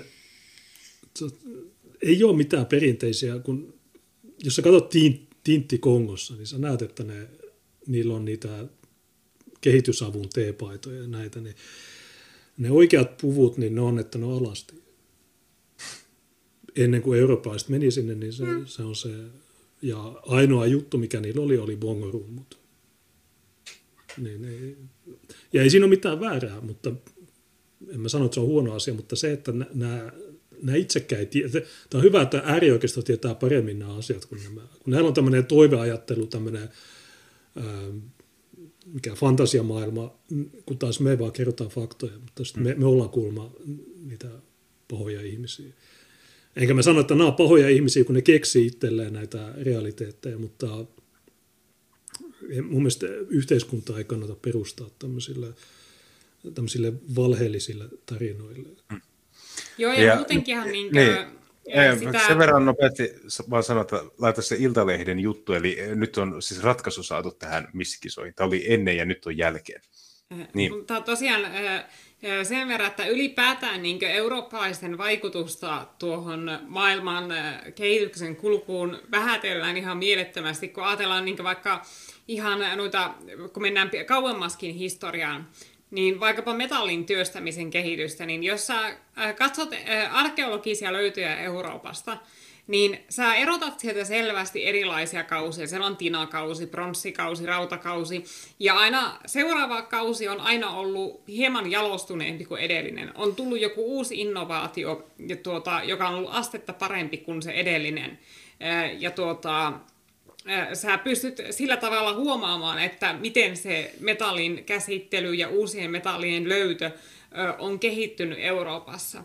Mutta muualla maailmassa on pompattu suoraan niin käytännössä kivikaudelta rautakauteen. Mitään niitä välimuotoja, niin tinakautta, pronssikautta, tällaista, ei ole siinä välissä. Eli ne ei ole tehneet sitä kehitystä itse, vaan se on lähtenyt rautakaudella Euroopasta se metallin työstämistaito näihin paikkoihin, niin kuin esimerkiksi Aasiaan ja Afrikkaan. Ja niin tämäkin on sellainen asia, että niin kuin eurooppalaiset on kehittäneet metallin työstämisen ja levittäneet sen ympäri maailmaa, mutta sä et ikinä kuule tätä eurooppalaista massiivista vaikutusta maailman historiaan mainittavan missään. Että jos sä katsot vaikka Kiinaa, niin siellä ei ole niitä välivaiheita. Et sä löydä sieltä tinakauden tuotteita tai pronssikauden tuotteita tai sellaisia, koska ei ne ole koskaan käyneet läpi niitä kausia. Sama juttu Afrikassa. Siellä hypättiin myös suoraan rautakauteen. Koska ei ne itse tehneet niitä innovaatioita, vaan ne tuotiin sinne se metallin työstäminen Euroopasta. Ja näistä missikisoista niin tuli mieleen se, että kun eilen Trump ja Melania Trump armahti kalkkunan, koska huomenna Thanksgiving, niin joku Twitterissä huomautti, että Melania Trump, niin hän on ollut 4 vuotta tuolla Valkoisessa talossa, ja hän ei koskaan ollut minkään naistenlehden etusivulla. Vaikka hän on malli, hän on vaikutusvaltainen nainen, hän on influenssari, hän on kaikkea näitä, mutta hän ei ole kertaakaan ollut minkään, toisin kuin Sanna Marin ja nämä muut, niin mitä se kertoo? Kyse on vaan sun mieli. Jos sä oot kommunisti, niin ne ottaa sut. Sä voit olla joku ylipainoinen 400-kiloinen kommunisti, sä voit olla koko hubara, sä voit olla nämä. Silloin sä oot etusivulla, mutta jos sä oot Melania Trump, niin ei. Ja se on hyvä. Aina kun sä meet noitten twiitteihin, Melania Trump esittelee, että hei, tässä on meidän uusi joulukuusi Valkoiseen taloon. Hei, tässä on nämä kalkkunat, me armahdettiin ne. Vastaukset on, että vitun huora. Ja siis nämä suvakit, niin niiden, tai mä tiedän, onko ne edes suvakkeja vai onko ne jotain Kiinabotteja tai jotain, mutta se raivo, joka niillä on, niin se on aivan käsittämätöntä. Niin tämä ei ole tervettä tämä kehitys, joka meillä nyt on, koska okei, sä voit olla eri mieltä Trumpista ja näin. Ja monet suvakit juhlii, että Biden voitti. Ei se voittanut, mutta oletetaan, että se voittaisi. Tuossa nyt pari minuutin päästä alkaa Pennsylvaniassa edustajanhuoneen kokous, jossa ne keskustelee noista epäselvyyksistä siellä. Eilen Michiganin korkein oikeus hyväksyi keissin, jossa ne siellä todetaan, että joo, tänne on tullut ihan satanasti todisteita, jotka näyttää osoittavan, että nämä vaalit oli epärehelliset. Mutta oletetaan, että Biden jatkaisi tai että se varastaisi nämä vaalit ja se vetäisi 4 vuotta. Ei se mun maailmaa kaada, mutta suvakelle se näyttää olevan niin kuin semmoinen juttu, että jes, nyt voitti tämä tyyppi, joka nuhkii alaikäisiä tyttöjä, joka aikoo pommittaa Lähi-idän ja laillistaa 30 miljoonaa laitonta Jenkeissä ja nostaa 700% pakolaiskiintiöitä ja niin nämä suvakit, niin tavallaan nämä on ihmiskunnan pohjasakkaa. Ja mä ymmärrän tavallaan, miksi niin kuin silloin aikanaan, niin kenelläkään ei ollut sananvapautta, ainoastaan päättäjillä oli sananvapaus. Koska mä näen nyt, minkälaista kuonaa nämä ihmiset oikeasti on. Että nämä rääkyy mistä tahansa jotain. Jos joku lehti sanoo, että vihatkaa tätä, niin ne vihaa. Ne on niin ohjattavissa olevia ihmisiä, että et sä voi perustaa sun valtiota tai sun hallintoa semmoisten varaan. Että joo, me annetaan teille sananvapaus. Mitä te teette sillä, niin te menette Twitteriin tai muihin rääkymään jotain jonnijoutavaa. Ja koska Twitter on samaa mieltä, niin ne ei bännää teitä. Mutta jos me sanotaan, että hei, anteeksi, mielestäni perustuslakia pitäisi noudattaa, niin sitten sut bännätään. Mutta okei, niin tässä on tämä Iltalehden viihdejuttu, jossa kerrotaan, että kuka oli voittaja. Ja ensimmäiset kauneuskisat vain afrosuomalaisille naisille. Niin eikö tämä syrjintää? Missä se, eikö tämä ollut tasa-arvon vastaista? Onko tämä positiivista syrjintää? Ei. Niin joo. Vuoden 2013 Miss Helsinki Kelly perusti tänä vuonna aivan uudenlaisen missikilpailun. Face of African Queen yhdessä Diaspora Gliss Magazine-sivuston Opi West, en edes yritä lausua. Uchai Chukupu, okei. Face of African Queen on kauneuskilpailu, jonka tarkoituksena on esitellä afrikkalaista kauneutta. Kilpailun tarkoitus on antaa nuorille afrikkalaisille naisille, jotka ovat syntyneet tai asuvat Suomessa, alustan heidän kauneutensa, myös ennen kaikkea kulttuurinsa, kykynsä ja luovuutensa esittelemiseksi. Haluamme kannustaa heitä olemaan luottavaisempia, itsevarmimpia ja tavoitteellisempia, kilpailun tiedotteessa todettiin. Mielenkiintoinen piirre niille afrikkalaisille naisille, jotka ovat Suomessa syntyneitä. Huomaatko? Joo, no tämä Suomessa syntyminen, niin sitäkin on puskettu nyt viime aikoina. Että mä näen paljon Twitterissä ihmisiä, jotka sanoo, että ne on Suomessa syntyneitä, joten on suomalaisia. Ja mä aina kysyn niiltä, että okei, mistä lähtien se maantieteellinen sijainti on, tai millä tavalla, niin se on se meemi, että kissa syntyy navetassa, niin ei se ole lehmä, se on kissa. Niin afrikkalainen syntyy Suomessa, niin se on afrikkalainen. Suomalainen syntyy Afrikassa, se on suomalainen, mikä tässä. Mutta yllättävän monet nyt, ja se lukee kansalaisuuslaissa, ei siinä lue, että jos olet synnyt Suomessa, niin tässä on sun passi. Ei se on genetiikka. Ei siinä ole, ja siinä ei ole mitään väärää, jos et sä ole suomalainen. Niin, mutta nämä myöntää tässäkin, että Suomessa syntyneet afrikkalaiset, nämä itsekin niin myöntävät tässä suoraan, että kyseessä ei ole niin kuin Afrikassa syntyminen, vaan afrikkalaisuus, joka menee maan osasta toiseen. Eli se, mistä nämä puhuu, on mustuus. Se, että sä olet musta, on sama asia kuin se, että sä olet afrikkalainen. Joka tarkoittaa sitä, että se, että sä olet valkoinen, on sama asia kuin se, että sä olet suomalainen. Joo, mutta nämä suvakit, niin nämä käyttää sanoja milloin, siis kaikissa mahdollisissa yhteyksissä, ja ne käyttää niitä aina väärin, ja se on selkeästi tahallista. No ensinnäkin afrikkalainen, niin jos sä menet Etelä-Afrikkaan, niin mä katson buureja, niin eikö ne ole afrikkalaisia, niin, mutta ne on valkoisia. Jos sä menet Pohjois-Afrikkaan, niin ei ne nyt hirveän mustia ole. Mutta tämä on tämmöinen Schrödingerin ilmiö tavallaan, että sä oot suomalainen, koska sä oot syntynyt Suomessa, mutta silloin kun pitää olla joku tämmöinen oma typerä juttu, niin sitten se on ok. Mutta tavallaan pitää olla verenperintö kunnossa, jos haluat tulla mustaksi missiksi.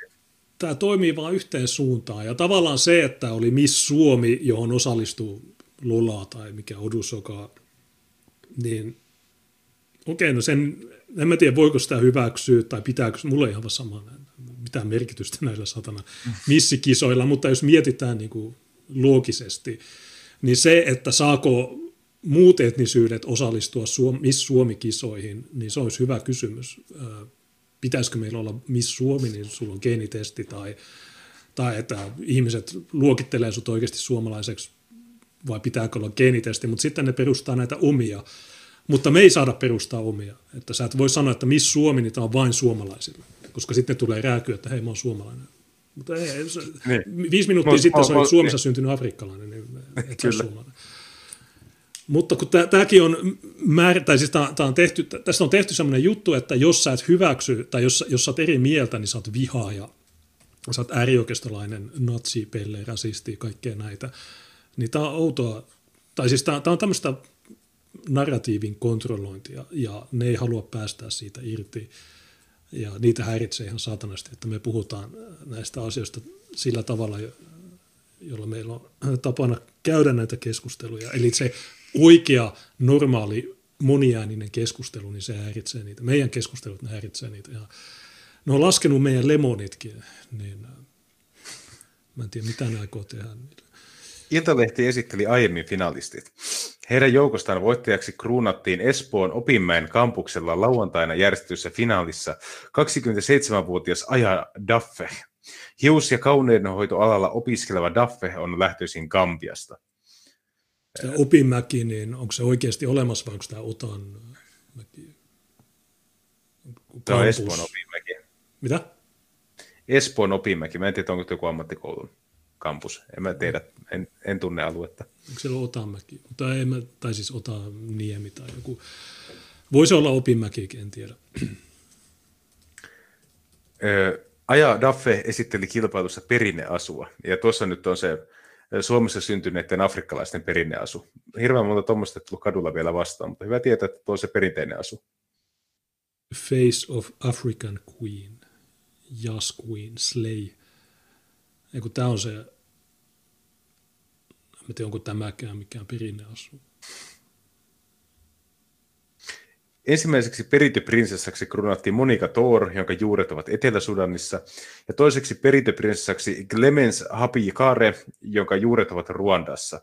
Hapi Kare oli myös yleisön suosikki. Mä voin vaan kuvitella, mikä tuo mahtaa olla yleisö. Tämä on ihan saatanan vammasta pelleilyä. Muiden kauneuskilpailuiden tapaan Face of African Queen-kilpailussa oli kykykilpailu, uimapukukierros, haastattelu, iltapukukierros. Lisäksi yhdellä kierroksella osallistujat esittelivät oman kotimaansa kulttuuria esimerkiksi pukeutumalla maansa kansallispukuun. Jos olet Suomessa syntynyt, niin mikä on sun maan kansallispuku? Onko nämä Suomessa syntyneitä vai asuvia? Ei sillä, että sillä olisi hirveästi eroa, mutta... Ei, mutta jos sanotte, että halutaan tarjota Suomessa syntyneille afrikkalaisille mahdollisuus olla afrikkalaisia omien maitteensa perinnevaatteissa, niin jos olet nyt syntynyt siellä Vuosaaressa, vai mikä se sun mainitsema paikka oli, niin mikä se perinneasu on? Syntyneet tai asuvat. Okay. Niin. Adidasin tuulitakki, kollarit. Niin.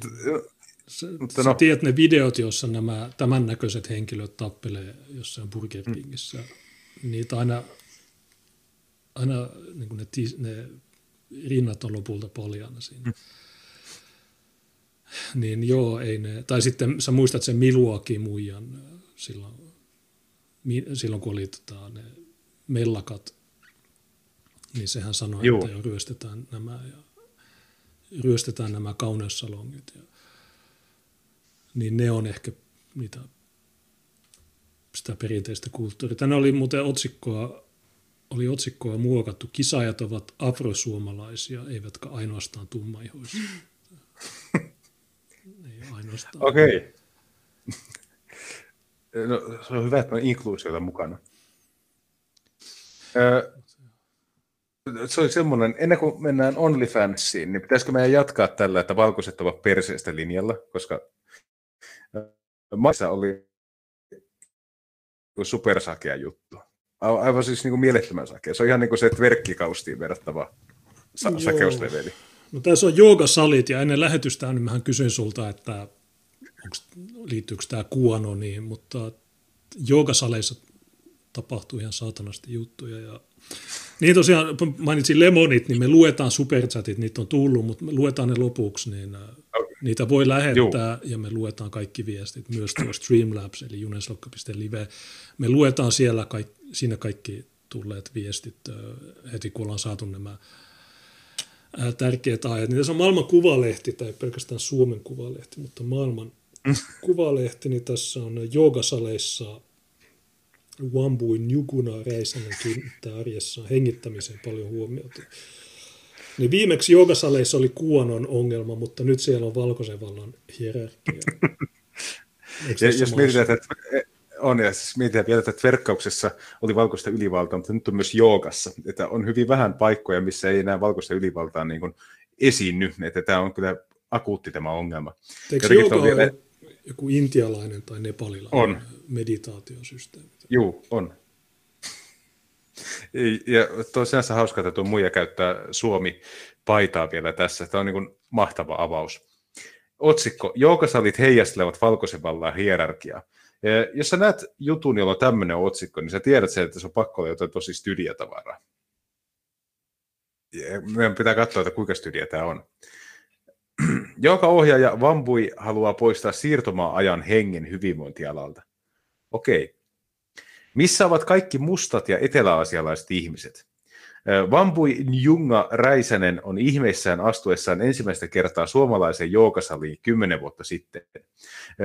Njuguna Räisänen oli juuri muuttanut Suomeen miehensä joogaopettaja Petri Räisäsen perässä. Kenialais-amerikkalainen Njuguna oli joogannut teini-ikäisestä asti ja kouluttautunut joogaohjaajaksi.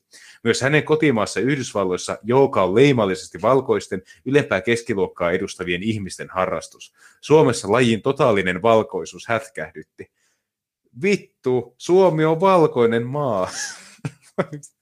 Helvetti. No, Kenian älykkyysosamäärä, paljon onko se 80, niin nämä asiat voi hämmentää ihmisiä, jotka on tuolla tasolla. Minkä tahansa harrastuksen osallistujajoukko on Suomen kaltaisessa maassa pääosin valkoinen, koska pääosin Suomen väestö on valkoista. Niin, se on vähän, jos sä menet niin Helsinki ilman natseja tapahtumaan, niin ne on kaikki valkoisia. Siellä on Antti mikä se? Rautiainen, siellä on Dimitri Ollikainen, siellä on Dan Koivulaakso, siellä on, niin ne on kaikki tai ainakin fellow-valkoisia. Siellä on Oulaa, Silverstein ja siellä on nämä. Niin. No, mutta jos sä oot kenialainen muija, kenialais-amerikkalainen muija, sä menet suomalaisen miehen kanssa liittoon, sä menet sen miehen kotimaahan, ja sun ensimmäinen havainto on se, että vittu täällä on liikaa valkoisia. Ei se ihan terve suhtautuminen ole. Eikö se pitäisi olla semmoinen, että jaa Suomi, enpä ole kuullutkaan tuota paljon. Mielenkiintoisen näköinen paikka. Niin, no mä en tiedä, että onko tämä muija oikeasti noin tyhmä vai onko se, että tämä toimittaja, niin se halusi tehdä tämmöisen jutun. Ja jos me saataisiin tuon Njuguna lähetykseen ja sanottaisiin, että no, onko se oikeasti noin tyhmä, niin se sanoi, ei tietenkään, mutta se toimittaja värensi mun sanan. Mä en tiedä, tätä on mystistä. Ei. Ja hei, seuraavassa kappaleessa George Floyd. Kuoli poliisin ei, hän kuoli fentanyyli yliannostukseen. Hänellä oli 11 nanogrammaa per millilitra verta. Hänellä oli fentanyyliä, hänellä oli muita aineita ja tappava annos on kuolintodistuksen mukaan niinkin matala kuin 3 nanogrammaa. Täällä oli käytännössä 4-kertainen annos, niin se kuoli siihen yliannostukseen. Se veti liikaa sitä omaa. Joo, kyllä. Aihe vaivasi Njuguna Räisästä vuosien ajan, siis liikaa valkoisia. Mietin, vuosien ajan vaivaa se, että täällä on liikaa valkoisia Suomessa. Ainoa ratkaisu on lähteä Keniaan takaisin. Hän teki työtään joogaopettajana, hierojana sekä meditaatio-ohjaajana, sai lapsia, kasvatti perhettään Räisäsen kanssa. Alkukesä 2020 käänsi koko maailman huomion mustien kohtaamaan syrjintään. Toukokuussa jälleen yksi amerikkalainen mustamies, 46-vuotias George Floyd, kuoli Yhdysvalloissa poliisin tappamana, kun valkoinen poliisi painoi häntä polvella katukiveystä vasten useiden minuuttien ajan. Floydista tuli viimeinen niitti mustiin kohdistettua poliisiväkivaltaa ja rakenteellista syrjintää vastustavien keskuudessa, ja laajat Black Lives Matter-protestit levisivät Yhdysvalloissa ja ympäri maailmaa. Kansanliike saapui myös Suomeen ja alkoi nostaa esiin rakenteellista rasismia ja rodullistettujen vähemmistöjen syrjintää yhteiskunnassa. Siis, mieti kuinka sakee kappale. Onko yhdestäkään mustien tappamasta valkoisesta tehty ikinä tämmöisiä johtopäätöksiä? Tämä on pelkkää valhetta tämä koko kappale. Ja todennäköisesti koko artikkeli on valhetta. Onko tätä Kenial Nuju, mikä sen nimi oli, niin onko se ihmetellyt, että miksi BLM:ssä käytännössä on vain valkoisia? Siellä on enemmän valkoisia naisia kuin niissä sun vitun joogasaleissa. Se on Soroksen rahoittama marksilainen yhdistys, joka aktivoituu aina vaalien alla. Se aktivoituu 2016. Ne on tappanut enemmän mustia kuin muut, kuin poliisit. Jenkeissä poliisit, mitä se on, joka vuosi 11-15 mustaa, jotka kuolee poliisin luoteihin, jos puhutaan aseistamattomista. Ja ne on tavallaan vahinkoja, mutta valkoisijat kuolee enemmän Jenkeissä poliisin luoteihin. Niin tämä kansanliike saapui Suomeen, niin, koska se on masinoitu juttu. Kyllä. Se oli vain sitä, että... Ylhäältä päin johdettu. Ja operaatio. Silloin, kun Biden ja sen, tai Biden ei tiedä, se ei tiedä, että se on vaaleissa ollut, mutta sen porukka, kun ne huomasi, että ne BLM-mellakat alkoi laskea demokraattien kannatusta, niin sitten ne loppu. Ne yhtäkkiä loppu kesken. Ei ollut enää BLM. Niin, tapahtumaketju nosti myös Njuguna Räisäsen 39 sisällä kyteneet ajatukset jooga- ja hyvinvointialan valkoisuudesta pintaan. En saa henkeä olivat George Floydin viimeiset sanat. Njuguna Räisänen kiinnittää arjessaan hengittämiseen paljon huomiota. Oi vittu, onko tämä pakko lukea? Joo, no siis... Jos sä vedät liikaa fentanyyli yliannostuksen... Jos sä vedät liikaa tätä, jos sä vedät liikaa maailmankuvalehteä, niin tulee överit. Joo, mutta siis jos sä vedät fentanyyliä liikaa tai muita, tai siis yliannostus, niin se tyypillisesti ilmenee sillain, että sun on vaikea hengittää. Ja tästä on kyse. Ja yksikään, mun mielestä tämä on huvittavaa, että yksikään suomalainen media ei ole voinut sanoa totuutta tästä asiasta. Yksikään. Kysy Yleltä. Se on aina, että poliisi tappoi George Floydin. mikä tahansa, Helsingin Sanomat, Seuralehti, Apulehti, mikä tahansa suomalainen media, niin meillä ei ole Suomessa yhtäkään toimittajaa, joka sanoisi, että hän kuoli yliannostukseen. Ja sit mulle sanotaan, että no, miksi sä oot tämmöinen salaliittoteoreetikko, että median pitää luottaa. No miksi mä luottaisin, kun ne valehtelee satana joka asiasta? Niin. Syvä hengitys on joogan perusperiaate, johon niin joogaliikkeen rytmin ja tehon, tunnin aikana tapahtuvan rentoutumisen kuin joogan parantavan vaikutuksenkin ajatellaan nojaavan. Aloin pohtia entistä aktiivisemmin, ketkä eivät ole läsnä meidän parantamisen tiloissamme. Kuka ei kirjaimellisesti saa hengittää ja hoida hyvin yhteiskunnassamme. Miksi näin on? Semmoinen huomio, että tämä kaveri on itse Keniasta, kun tämä tuli. Taisi olla, juu. Hän on itse kenialainen ja hän siis puhuu, että joogassa on liikaa valkoisia, mutta eikö joogalle edelleenkin Intiasta, että se ei kuulu hänenkään kulttuuriin.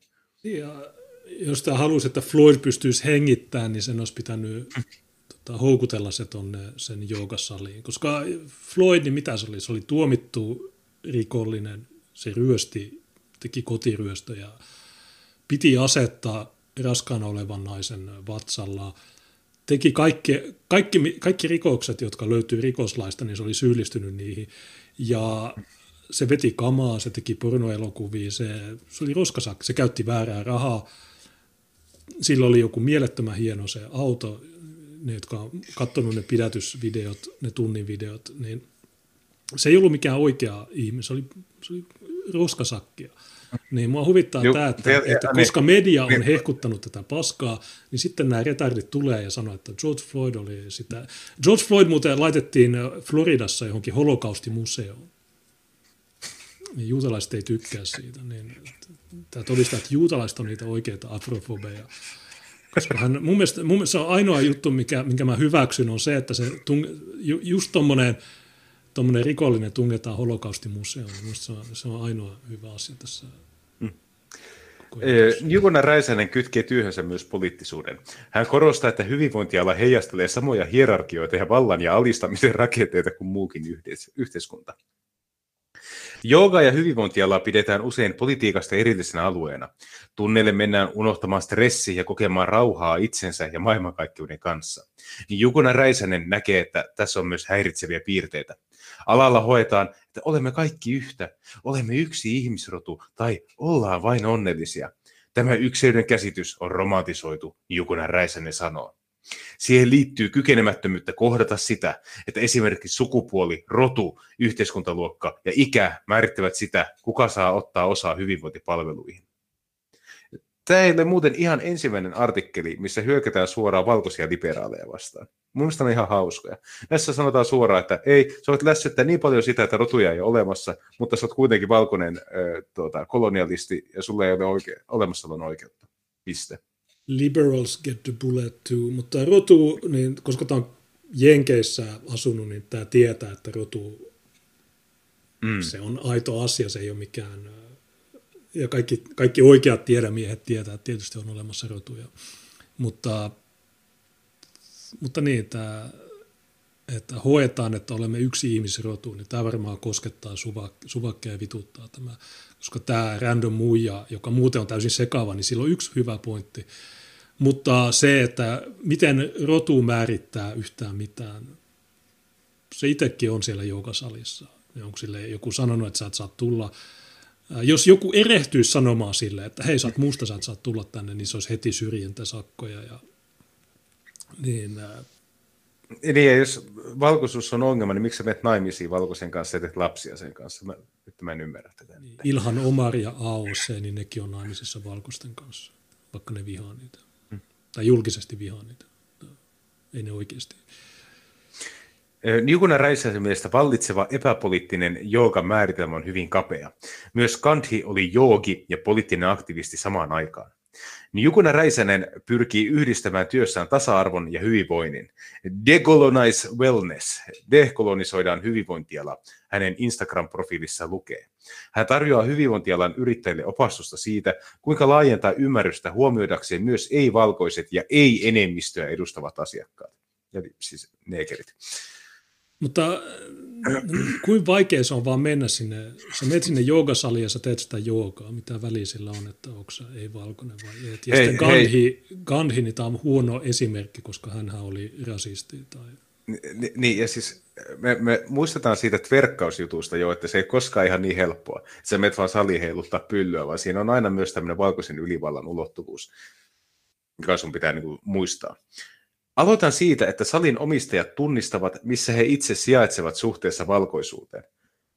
Aha, se merkitsee samaa kuin valta- ja etuoikeus. Sitten perehdymme asiakaskunnan väestörakenteeseen. Yleensä salien omistajat sanovat, että kaikki ovat tervetulleita meille.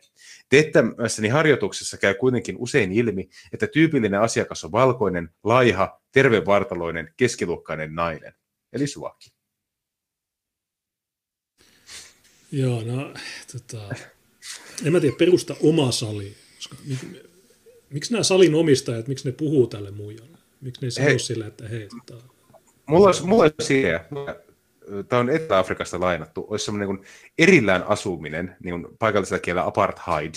Että se olisi semmoinen, että olisi mustilla olisi ihan omat tanssisalit, tverkkisalit, mustat koulut ja niin edelleen. Ja ne ei saisi mennä sitä valkoisten alueelle, koska siellä on rasismia siellä valkoisten alueella. Ne voisivat olla turvassa ihan niissä niin kuin mustissa karanteenialueissa. Suomeen voisi jonnekin erämaahan tehdä semmoisen niin kuin keskitetyn asumisratkaisun näille ihmisille. Ja kaikki voittaisi. Siellä voisi olla kaikki mustat tanssisalit ja mustat elokuvasalit ja niin edelleen. Ja sieltä on aina mahdollista päästä takaisin Afrikkaan. Your terms are acceptable. Johdannon jälkeen käydään keskusteluja siitä, miksi näin on ja mitä se merkitsee.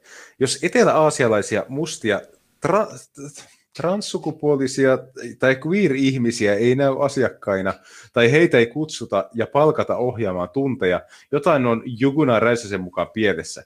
Entäpä vammaisten ja lihavien syrjintä joogapiireissä? Oho, okei. Siis sun pitäisi Suomessa saada sun joogakurssille mahdollisimman hyvä edustus itä-aasialaisia queer-vammaisia tai muuten valkoinen ylivalta. Meillä on tässä tämä neliraja halvaantunut. Niin se ei menesty tässä valkoisen ylivallan salissa. Ja tämä transsukupuolinen, eli tämä mies, niin se ahdistelee näitä naisia. Niin, mä en tiedä, että miksi mielisairaalat on lopetettu, suljetut osastot on lakkautettu, koska tämä on se tulos, että nyt kun ei ole suljettuja osastoja, niin ne tekee näitä lehtiartikkeleita joka satanan päivä. Njuguna Räisänen korostaa, että hyvinvointiala heijastelee samoja hierarkioita ja vallan ja alistamisen rakenteita kuin muukin yhteiskunta. Valkoisten ihmisten pitää oppia tunnistamaan ja käsittelemään etuoikeutensa ja tiedostamaton ylemmyyden tuntonsa. Hyvinvointialan asiakaskunnan monimuotoistamisen lisäksi Njuguna Räisäsen mielessä tarvitaan myös kokonaan omia tunteja PIPOK-ihmisille. Okei, siis POK mä tiedän, mutta mä en tiedä mikä on PIPOK. Muistaakseni se on Black and Indian. Joo, lyhenne tulee englanninkielen sanoista Black, Indigenous and People of Color viittaa mustiin alkuperäiskansoihin ja muihin rodullistettuihin ihmisiin. Okei, eli siis tuonne pääsee myös saamelaiset, jos ymmärsin oikein. Ei, kun sun pitää olla Elisabeth Warrenin intiaaniheimosta, että sä pääset tuonne. Mutta joo, tietysti mitäs hyvinvointialaa, niin sä tiedät, että vähemmistöt, niin niillä on huonot tilastot joka alalla. Ylipainotilastot, niin mustat, katso somaleja. Siitä on Suomessakin ollut artikkeli, että somaleilla on ongelmia. Niillä on autismi, niillä on kaikki mahdolliset syövät ja taudit, niin ne on noilla enimmäkseen. Siis eikö mustat ole sama asia kuin people of color? Eikö mustat käytä itsestään termiä POC? Niin mikä ero on Blackilla ja People of Colorilla? Tietenkin People of Color, niin siihen voi mennä kaikki värilliset. Eli haluaako mustat vielä osoittaa, että ne eivät halua olla sekoitetuksi muihin värillisiin, vaan on vielä olemassa niin kuin erillinen ryhmä? Eikö valkoinen ole myös väri? Ainakin mun aikana se oli väri. Valkoisuuden määrittämisessä yhteiskunnassa navigoiminen on rodullistetulle ihmiselle kivuliasta. miksi te olette täällä?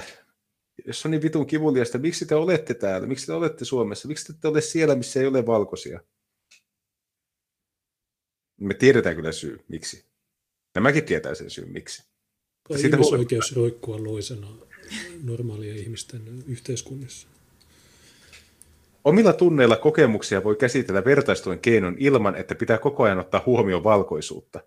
Tai sitten voi vaan uppoutua joogaharjoituksessa ilman pelkoa rasistisista mikroaggressioista esimerkiksi pukuhuoneessa. Siis, jos miettii, että keskimääräinen keski-ikäinen suomalainen tantta, joka harrastaa joogaa, niin se on varmaan niin kuin, ihan niin kuin full HD-suvakki. Ketkä muut harrastaa aktiivisesti joogaa kuin 50 yliopistonaiset? Niin, nämä naiset on nyt niitä, mitä niin kuin tässä pidetään valkoisen ylivallan esimerkkeinä. Tai niitä, jotka ylläpitävät mikroaggressioita, tai niitä, jotka hyökkäävät pukuhuoneessa kimppuun. No, eli todennäköisesti niitä naisia, jotka äänestää vihreitä, vasemmistoliittoa tai SDPtä vaaleissa ja kannattaa monikulttuuria. Niin sitten nämä sanoo, että okei, me ei haluta olla teidän kanssa, koska me vihataan valkoisia. Ja ne naiset on ihan okei, ja sitten ne äänestää näitä ihmisiä siitä huolimatta. Suvakeissa on se hyvä, että jos sä oot BIPOC, mikä lie, niin silloin sä voit solvata suvakkeja niin paljon kuin haluat, ja ne silti äänestää sua. Tai jos mä sanon niille, että hei, teidän jutut on typeriä, niin sitten maa äärioikeistoa.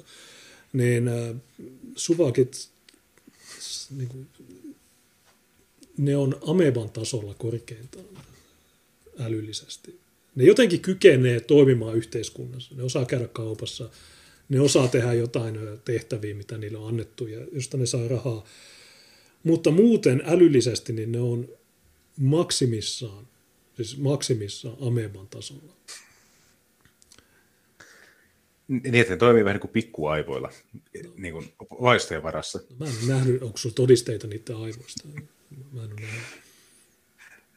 Njuguna Räisänen erilliset tunnit ovat tarpeellinen siirtymävaihe. Olen toiveikas, että voimme päästä tilanteeseen, jossa treenaamme kaikki turvallisesti yhdessä ja toteutamme joogan ykseyden ihanteita.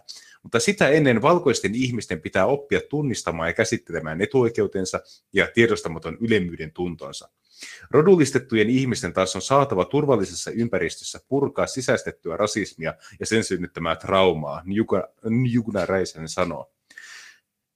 Entä jos halutaan tila, minne ei tule yhtään mustaa? Jos me halutaan käsitellä meidän traumoja, mitä värilliset maahanmuuttajat ovat suomalaisille aiheuttaneet, niin onko se hänen näkökulmastaan ongelmallista? Entä jos me haluttaisiin tehdä Suomesta maanlaajuinen turvallinen tila, missä me voitaisiin ihan yhdessä käsitellä niitä traumoja, mitä aiempi somaliväestö tälle kansalle aiheutti? No ei, sinne tulisi Antifaa ja ne keskeyttäisi, kun ne heittäisi paskaisia vaippoja ja ne rääkyisi. Ja tämän ajatusleikin tarkoitus ei ole nyt niin vinkua, että tarvitaan reilua peliä, vaan enemmänkin vaan osoittaa sen, että tämä on aivan suoraa hyökkäystä valkoisia vastaan valkoisessa maassa. Ja näitä julkaistaan ja näitä jaetaan ihan niin kuin isoissa sanomalehdissä. Näihin ottaa kantaa julkisuuden henkilöt. Nämä ihmiset saa aina, kun ne haluaa haukkua valkoisia, niin niille tuotetaan mikrofoniin suun eteen. Ne saa aina sanottavansa perille. Ja nämä siitä huolimatta vinkua, että nämä on hirveän alistetussa asemassa. Niin tosiaan, jos tämän kääntää toisinpäin, että sitä ennen näiden mutiaisten pitää oppia tunnistamaan ja käsittelemään etuoikeutensa tässä valtiossa ja tiedostamaton ylemmyyden tuntonsa. Puhuttu näistä katujengeistä, niin valkoisten ihmisten taas on saatava turvallisessa ympäristössä sitä ja tätä, niin joo, se on, mutta peilikuvaa ei koskaan toimi. Se on sama juttu sen Alan Salehzadehin tai näiden kanssa, että jos sanot, että okei, no me voidaan karkottaa kaikki irakilaiset Rojavaan, koska jos ne sanoo, että mä oon kurdi, niin ne on kurdeja, niin se ei koskaan toimi toisinpäin. Tai sitten jos sanoin, että okei, mä ostin Somalian passin Mogadishun torilta, mä tilasin sen eBaystä, niin ei ne koskaan hyväksy sitä, että mä sanoisin, että no hei, kato, mulla on tää Mogadishun passi, tässä on aidot leimat, mä maksoin 500 € tästä, mä oon nyt somali, niin ei ne koskaan, en mä tekisi näin, mutta mä oon kysynyt tätä muun muassa Puhoksessa, että no mitä jos minä ostaisin teidän maan passin, niin pitäisitkö sä minua somalina? En edes ymmärtänyt, mitä mä kysyin. Meillä oli yksi nainen, joka oli just hakenut ärkioskilta Suomen passin, ja mä kysyin siltä, että no okei, jos mä ostan summaan passin, niin onko mä sitten, ei se ymmärtänyt kysymystä. Ja tästä syystä nämä pelikuvat ei koskaan toimi. Ja tämä on muuten yksi hyvä juttu, mitä kannattaisi miettiä vähän ehkä parimmin saa, että okei, no ne itse matut, niin ne ei välttämättä tajua näitä asioita, mutta suvakit, niin mikä se suvakkien reaktio on, jos sä sanot niille, että no hei, jos mä muutan Kiinaan, niin onko mä kiinalainen? Jos mä muutan Japaniin, onko mä japanilainen? Niin mikä se suvakkien, tai mitä kokemuksia sulla on siitä, että mitä ne vastaa? Sanooko ne, että se on whataboutismia vai sanooko ne, että se on eri asia vai mitä ne sanoo? Ne sanoo pääosin, että se on eri asia ja sanoo, että se on ihan typerä kärjistys. Tai ne sanoo jotakin, että Suomeen ollaan aina muutettu. Näillähän ongelmaa ei ole se, että joku vaikka voi olla missä Afrikka samaan aikaan, kun se on suomalainen, koska kaikkien muiden kansojen identiteetti tunnustetaan ja sitä arvostetaan. Mutta suomalaisuutta ei nähdä olemassa olevaksi asiaksi ollenkaan. Eli kuten mä taisin yhdessä aiemmassa lähetyksessä sanoa, kun käsiteltiin Ranskaa, ja missä Macron vetosi lukuisiin eri ihmisiin, joita Ranskassa asuu. Se puhui armenialaisista, algerialaisista, eri niistä Länsi-Afrikan kansoista ja kiinalaisista. Se ei maininnut ranskalaisia ollenkaan, kun hän listasi, että mitä kaikkia ihmisiä Ranskassa asuu. Niin, tämä on vähän niin kuin se, että kaikkien valkoisten valtioiden kantaväestö, niin se on normi, ja se itsessään ei ole mikään identiteetti. Ja se ei ole myöskään semmoinen niin kuin poliittinen entiteetti, mihin vedottaisiin missään vaiheessa, vaan ajatellaan, että se on täysin normaalia. Mutta ainoat todelliset etniset identiteetit on aina niitä, jotka ovat siitä irrallisia. Niillä voidaan selittää kulttuuria, käyttäytymistä, rahan tarvetta, yhteiskunnassa menestymistä tai menestyksen puutetta, ihan mitä tahansa. Niin, se on vähän niin kuin tämä sana alkuperäiskansa, niin kaikki ihmiset on ohjelmoitu ymmärtämään sana alkuperäiskansa, että se tarkoittaa jotain eskimoja tai Australian aboriginaa, mutta se ei koskaan tarkoita valkoisia eurooppalaisia, ei koskaan. Suomessakin se tarkoittaa saamelaisia eikä suomalaisia, niin alkuperäiskansa ja sana etnisyys, niin nämä on tehokkaasti, niin kuin, niitä käytetään näissä tarkoituksissa. Että jos sä sanot alkuperäiskansa, niin kaikki olettaa, että niin se tarkoittaa tätä. Se ei tarkoita suomalaisuukrilaisia, se ei tarkoita mitään. Se tarkoittaa vain just semmoisia epämääräisen näköisiä tyyppejä, joilla ei ollut mitään oikeaa kulttuuria, jotka hakkas rumpuja tai jotain tämmöistä typerää. Ja etnisyys, niin se aina tarkoittaa jotain värillistä henkilöä, ei koskaan.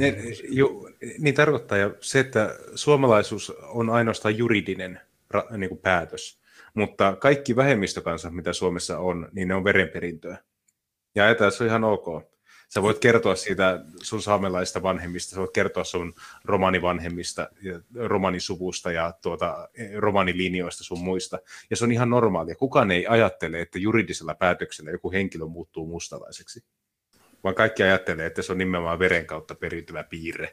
Ja sä varmaan muistat sen Ihmisoikeusliiton blogin, jossa joku saamelaisaktivisti selitti, että saamelaiseksi ei ruveta, vaan synnytään, mikä on tietysti fakta.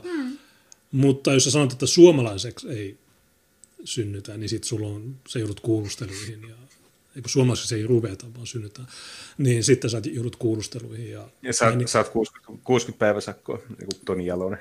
Mä sain 70, mutta ne vähensi, koska mä istuin 3 päivää putkassa, ne vähensi mun sakkoja.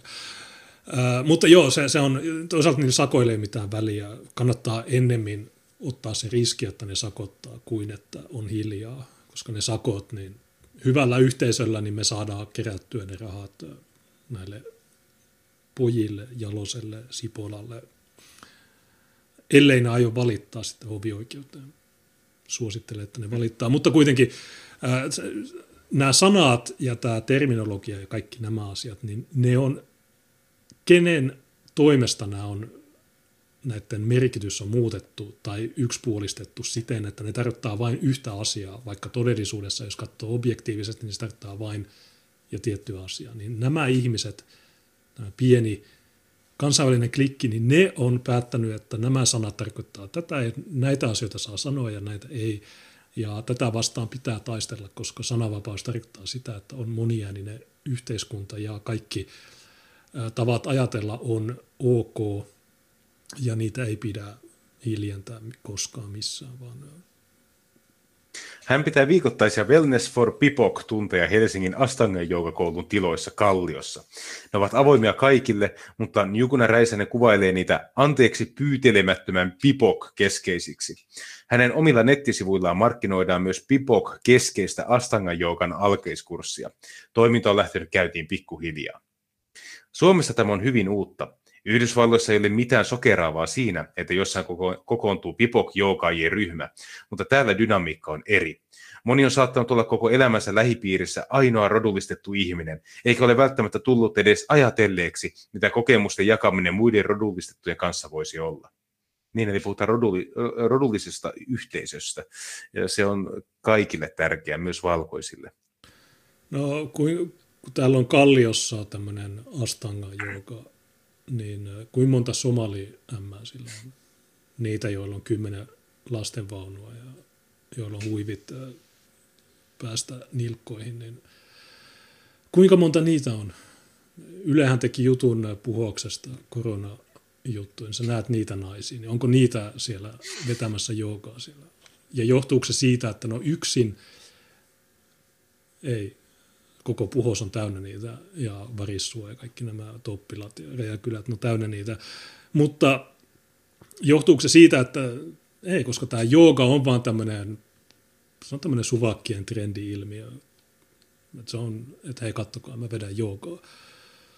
Ja tämä, tavallaan sekin on vanhentunut juttu, että se tätä New Age-paskaa, niin ei se varmaan enää suvakeillekaan ole enää mikään iso trendi. Mutta se, että sinne saataisiin jotain somalihuiveja, niin mä en usko, että se johtuu mistään rodullistamisesta tai mistään dynamiikasta, vaan siitä, että se ei ole niiden juttu eikä niitä kiinnosta se. Vastaavia ääniä kuuluu muun muassa tanssin kentältä, missä esimerkiksi tanssinopettaja Esikuja Mubunda, ihaniana suomalaiset nimet, on peräänkuuluttanut omien tanssituntien tärkeyttä rodullistetuille ihmisille. Myös tanssija Sofia Vequesa on kehottanut suomalaisia tanssipiirejä huomioimaan paremmin niin rodullistetut ihmiset esiintyjä- ja opettajavalinnoissa kuin tanssilajien kulttuurisen historian ja merkityksen opettaminenkin. Monet suomalaisten suosimista katutanssilajeista tulevat esimerkiksi Afrikan ja latinalaisen Amerikan ja Karibian maista, missä ne ovat olleet sorrettujen ryhmien keinoja esimerkiksi käsitellä kohdattua epäoikeudenmukaisuutta. Niin, eli siis sä tverkkaat, koska sua sorretaan. Tämä on niin kuin tämä juttu. Njuguna Räisänen kokee myös oman roolinsa rodullistettujen suomalaisten puolestapuhujana rajalliseksi. En ole suomalainen. Teen tämän afrosuomalaisten lasteni ja heidän sukupolvensa vuoksi. We have to secure a future Afrofins. Huhhuh, olipa tuhti. Pitäisikö laittaa seurantaa tuon aina? Onhan sen verran mielenkiintoinen. No mulla ei ole Instagram-tiliä, mä voi. Mutta sulla varmaan on. Ei ole. Okay. Onko tämä Twitterissä? Meidän pitää pyytää tämä lähetykseen. Vittu, tämä on kyllä niin sakeen muija, että... Joo, se voisi tulla. Ja tietysti jos hän tulee, niin ihan ystävällisesti ei me raivota sillä, että me... Tai no ehkä sanotaan lopuksi, että okei, no, takaisin sinne Keniaan. Mutta yritettäisiin luoda joku keskusteluyhteys, että onko nämä jutut ihan totta, että niin kuin oikeasti, hei, että niin kuin oikeasti, että hei... Eikö se ole niin, että kun sulla ei ole mitään oikeaa sanottavaa, niin sä oot keksinyt tämän Bipok-rodullistamissössytyksen, jolla ei mitään tekemistä minkään kanssa. Että sä oot vaan nähnyt, että no, jos sä hoet tätä paskaa, niin sitten toimittaja tekee jutun ja sitten sä saat ilmaisen mainoksen sun typerälle joukasalille. Omat kotisivut täältä löytyy. Okay, Pitäisi mäkin kysyä, että kun mahdollista järjestää palkoisille turvallisia tiloja, mihin te ette tule? Okei, no hoida sä se tuohon seuraavaan. Aita sillä, että hei, me ollaan... Pyyntö. No tietysti nyt kun me puhutaan tästä julkisesti, niin kaikki maailman suvakit soittaa sille, että ne natsipartio yrittää väijyttää sut tunnettuun natsipelleen, väijyttää sinut tähän lähetykseen. Mutta se on kenialais-amerikkalainen, niin ehkä se olisi sen verran avomielinen, että se voisi jopa tulla lähetykseen. Toisaalta ei se varmaan koko lähetystä olisi, mutta jos 15 minuuttia pääsisi keskustelemaan tästä, niin... Pitäisikö nyt ottaa kelloja sen verran paljon, niin ne superchatit? Joo, itse asiassa tuossa viimeisin on White Oululta Ninjakin, koska silloin kun sä olit poissa, niin meille ehdotettiin semmoista, että loppubiisiä voisi äänestää Ninjakinille. Ja jos kukaan ei laita Ninjakiniin, niin kostoksi laitetaan sun biisejä, koska mä en tiedä, mutta aika moni vihaa sun musiikkimakua. Mulle ihan samaa käytännössä, mitä soitetaan, mutta täällä on aika paljon, otetaan vaikka ensin nämä Streamlabsit, Knatterton 335. Tuukalle kysymys, missä vaiheessa puoluehanke on? Milloin voin allekirjoittaa kannattajakortin? Onko puolueeseen tulossa vanhoja muutoslaisia, kuten Jari Leino? Näkisin mielelläni Jarin tuossa uudessa puolueessa.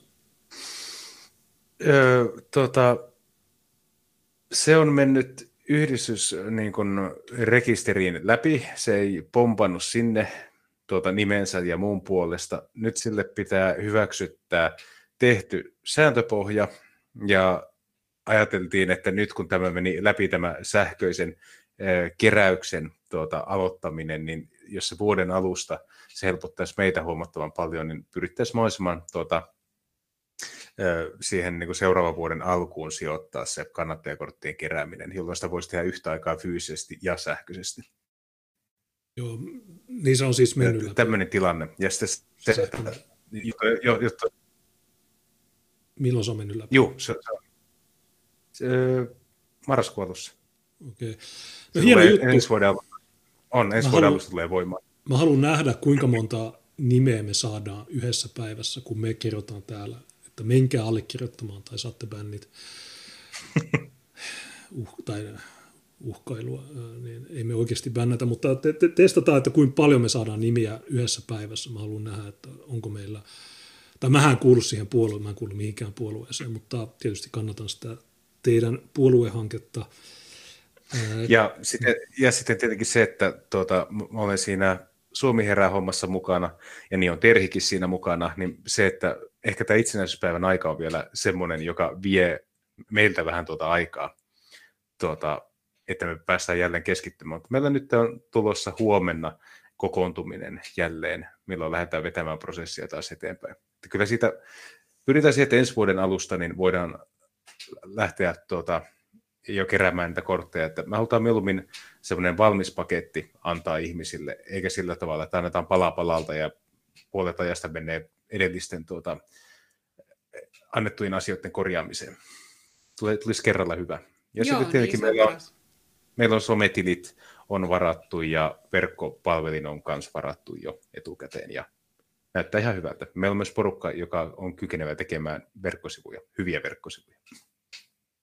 Joo, ainakin suomiherää.com, niin se on ihan hyvän näköinen sivusto, niin joo, se on hieno juttu.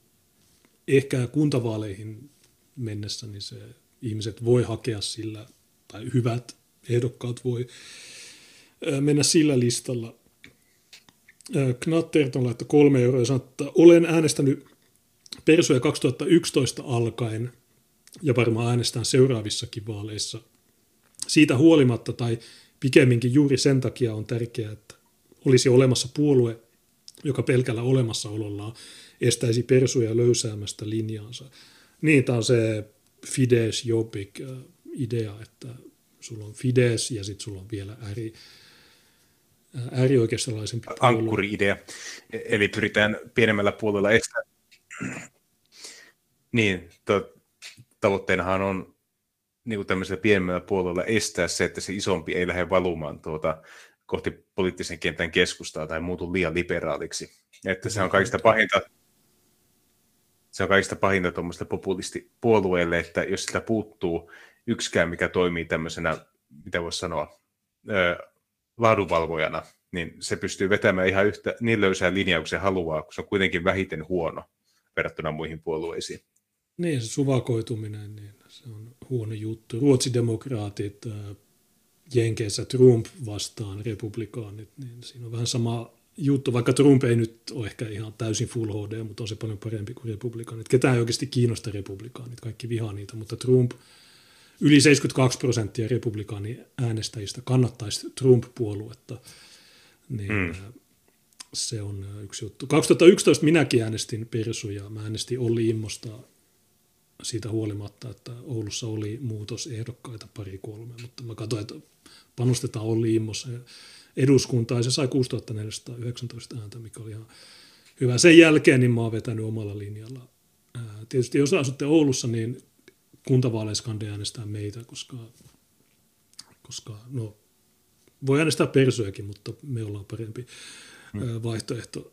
Knatterton laittoi 2 euroa ja sanoi, että tässä voisi kysyä, mitä jos suomalainen blondinainen menisi mamuksi johonkin Afrikan maahan ja alkaisi vaatia pääsyä missikisoihin. Sillä perusteella niihin tarvitaan kiintiövalkoinen mukaan. Niin, no ehkä ne ottaisi sen, koska no siellä pääsee rahalla. Että se niin. Ottaisi 100 sen, niin sanotukin ottakaa, mutta ne ottaisi se. Että se on, en mä muuta osaa tuohon vastata, että onko muuta. Ei, kop, seuraava asia. Miskis 5 euroa ja sanotaan, että Mitä? Mitä sanoit? Ei, jatka vaan. Okei. Niin Miskis laittoi 5 euroa sanoi, että tällekin monoa tai vihapuhetta. Linkissä video. BBC esittää dokumentin Suomen hallituksesta. Julkaisi jo maistiaiset. Tällaista on luvassa. Joo, no mä tiedän, tai en mä ole katsomassa sitä BBCn dokkaria, mutta Edward Dutton twiittasi tänään, että kuinka huono itsetunto sulla pitää olla, että sun kotimaan media hehkuttaa sitä, että susta on tehty dokumentti jossain ulkomailla. BBC on tehnyt jonkun vammaisen dokumentin, että Suomessa on 5 naista ja bla bla jotain. Niin Ilta-Sanomat hehkuttaa tätä, niin Edward Dutton sitten twiittasi se Ilta-Sanomien jutun ja sanoi, että no, kuinka matala itsetunto. Itse asiassa mä näytän sen Duttonin twiitin, se on helppoa. Ja pieni hetki, niin tässä, imagine the cultural low self-esteem necessary for it to be newsworthy at home that a foreign broadcaster discusses your prime minister. Niin oikeastaan mä tykkäisin tästä, mutta koska tässä on tämä ilta, mulla on se politiikka, että jos siinä on joku valemedia, niin mä en voi tykätä. Mutta joo, mulla on samaa, mä en myöskään ikinä tykkään, jos joku jakkaa linkkiä. Mutta Edward Dutton on asunut 13 vuotta Oulussa, joten hän on suomalainen. Kyllä. Niin ei mulla oikeastaan tuohon juttuun muuta ole, että no en mä tiedä sanoisinko mä edes, että ärsyttää nuo. Mutta se on vaan, että no, joo, hei, BBC teki jutun meistä, ihan vammasta paskaa, no idiootteja, kaikki. Okei, no sitten D-livessä, niin tänne on tullut paljon enemmän näitä.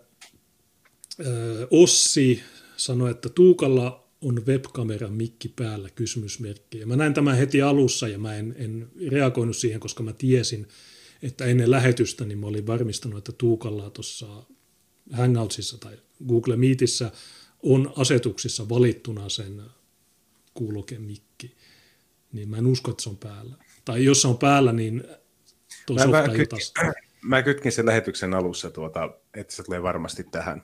Musta tuntuu, että se kaiku loppu, koska ainakaan chatti ei enää valittanut siitä jälkeenpäin. Joo.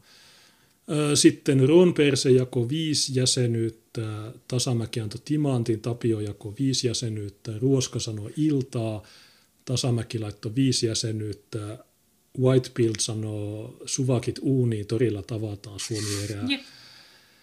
Suomi herää, joo, no se voi olla, no toivottavasti pääsee Uudellemaalle. Silloin viimeksi, kun oli se Uudenmaan sulku, niin eihän poliisi valvonut kaikkia teitä. Että kyllä sinne niitä pikkuteitä pääsisi. Tai sitten voi kysyä, että voiko joku kaveri tehdä työlupaa lapuun, että no mun on pakko mennä itsenäisyyspäivänä tekemään joku työjuttu, niin sillä pääsee. Tai sitten menee ennen sitä tai jotain. Tietysti olisi mukavampaa, että voisi vaan suoraan ajaa sinne ilman mitään kiertoteitä, mutta katsotaan, miten tämä homma menee. Että se korona, no... Ja sitten pitää tässä välissä sanoa, että mä toivon, että mahdollisimman moni monokulttuurin kuulija tulee Helsinkiin tai mihin tahansa paikkaan, missä se Suomi herää -tilaisuus järjestetään, koska meillä on mielettömän hieno banderolli sitä varten tilattu, ja se on nyt löytyy jo yhden superfanin kämpiltä, ja se on tosiaan semmoinen muistaakseni 3 metriä leveä pandis, missä näkyy tämä meidän monokulttuuri väen kaikki kasvot, ja sitten vielä siinä on se nimi.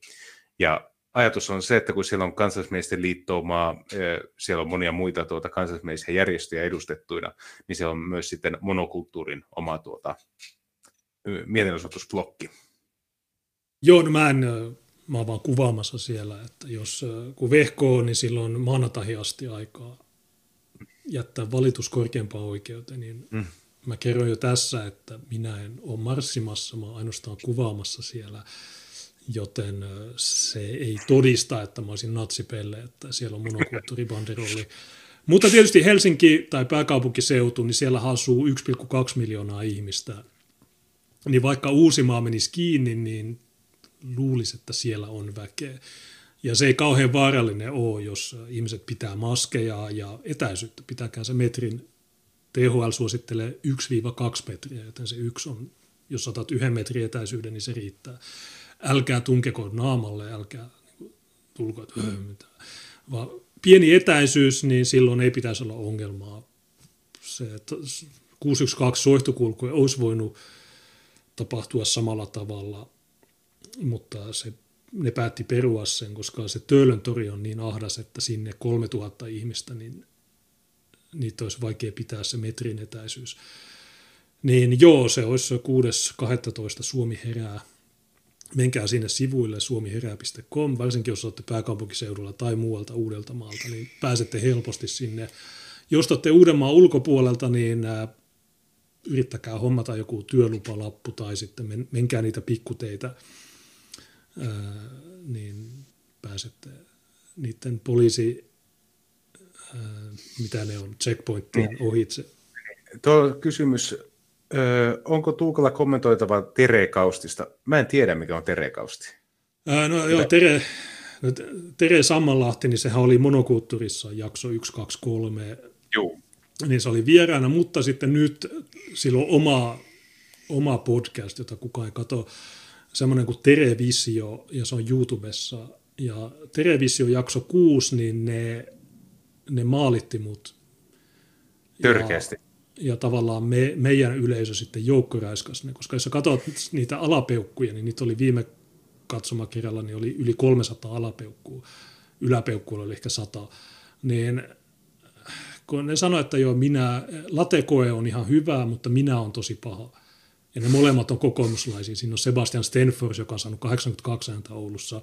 Kukaan ei tiedä, kuka se on. Ja Tere Sammallahti, niin se on Espoossa, se sai alle 350 ääntä, niin kukaan ei äänestä näitä. Ja niiden podcastia ei katso kukaan. Viikossa ne saa ehkä 1000 katsojaa, 1500 meillä livessä pelkästään, ja me ollaan jollain alustalla, kukaan ei tiedä, mikä tämä alusta D-live on. Niin Tere Sammallahti, niin se jotain oli, että latekoe on hyvä ihminen, mutta Juneslokka, semmoista vammasta sössötystä, jota ei uskoisi tulevan semmoisilta just nimenomaan libertaarilta, mutta libertaarit nykyään, niin ne on kommareita, ne on roskasakkia. Joo, ja se oli vielä hauska yksityiskohta, se Stanfors sanoi, että joo, Juneslokan esitykset on ihan täyttä roskaa, ja just siinä keskustelussa, siinä kyseisessä asiassa, eli siinä verokeskustelussa, missä se latekojen raivari oli, niin ne oli kokoomuslaiset, joka kannatti Juneksen esitystä. Niin se Stanfors tuli sanoneeksi, että sen omat puoluetoverit Oulussa kannattaa roskaesityksiä. Niin, koska veroprosentti Oulussa, niin se oli 20. ja suvakit halusi nostaa sen 2,1. Kokoomus halusi 20,5, mutta me Asylissä haluttiin, että se olisi 20, että se pysyisi ennallaan.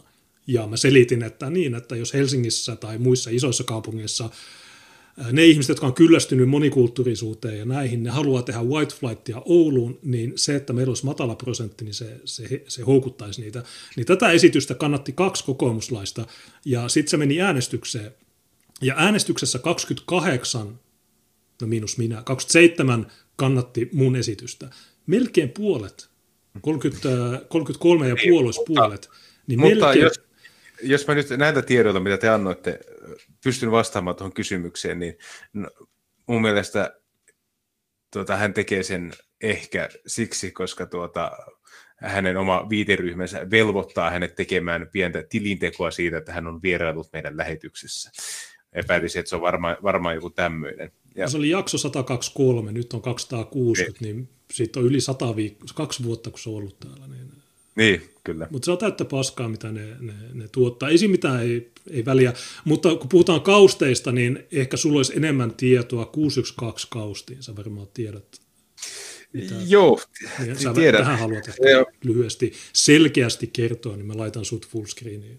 Voit sanoa, miksi 612 on rekisteröity tavaramerkki, tai miksi muuten ei saa käyttää sitä. Se syy, miksi mulla meni tämä hieman tunteisiin, on se, että mä olen 6.2.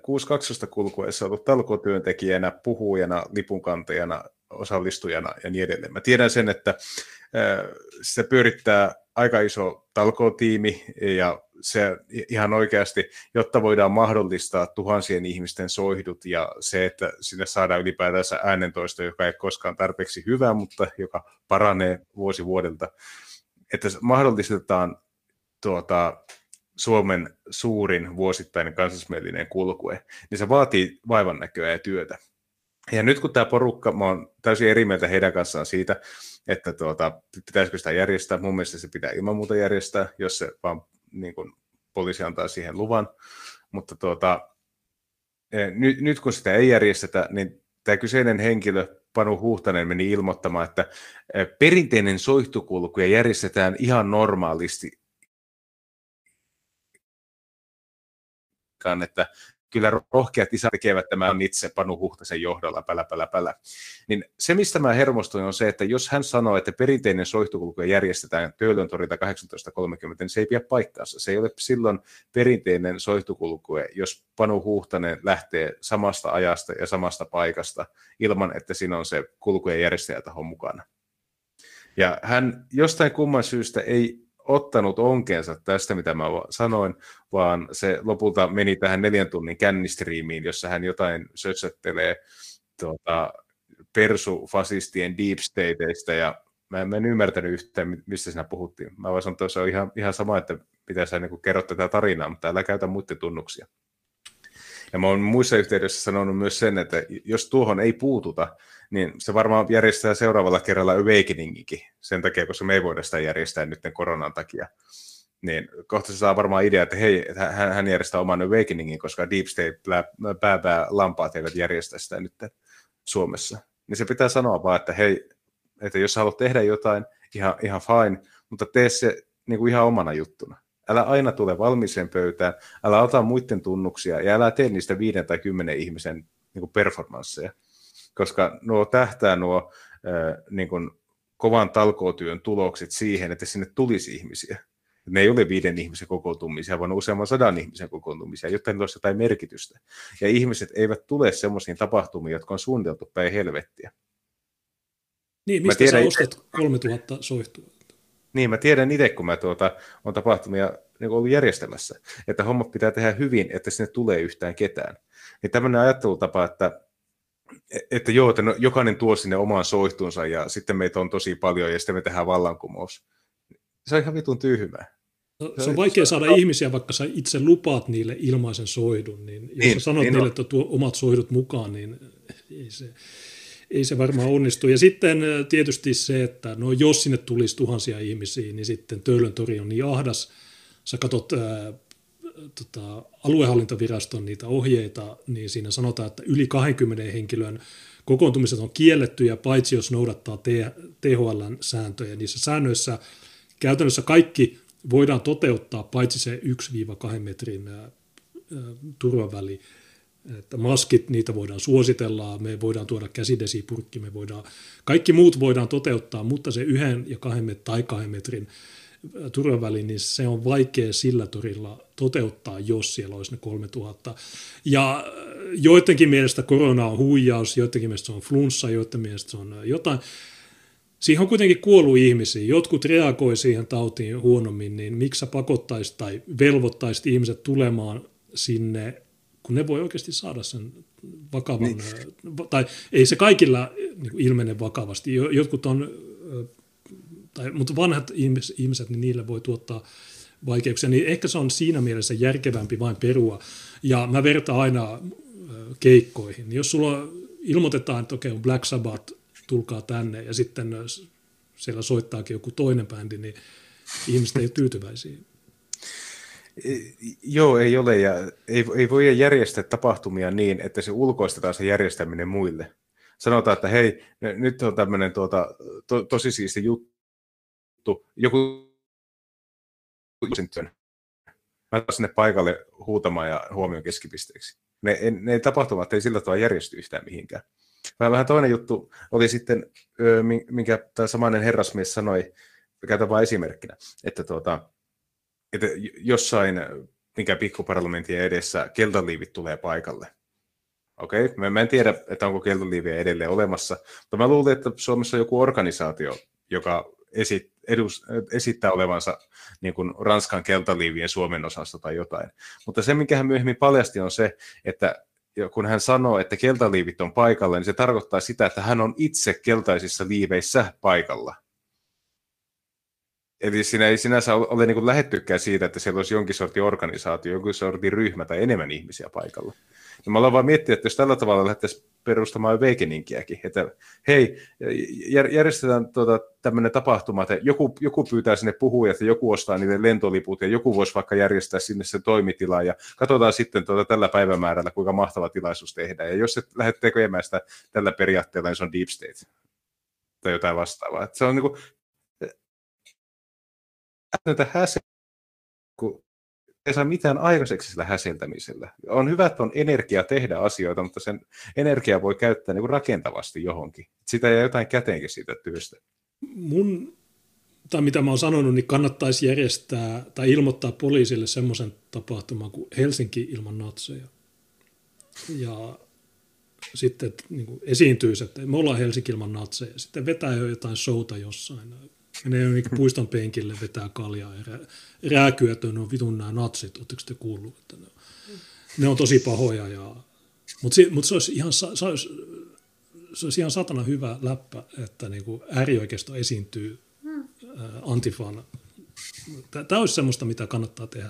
Että jos haluaa, ja mä ymmärrän tavallaan melkein molempia puolia. Mä ymmärrän enemmän sitä meidän puolta, joka ei hyväksy sitä, että joku vuodesta 2014 järjestetty iso tapahtuma, niin järjestää joku korvike, koska jotkut haluaa noudattaa koronasääntöjä.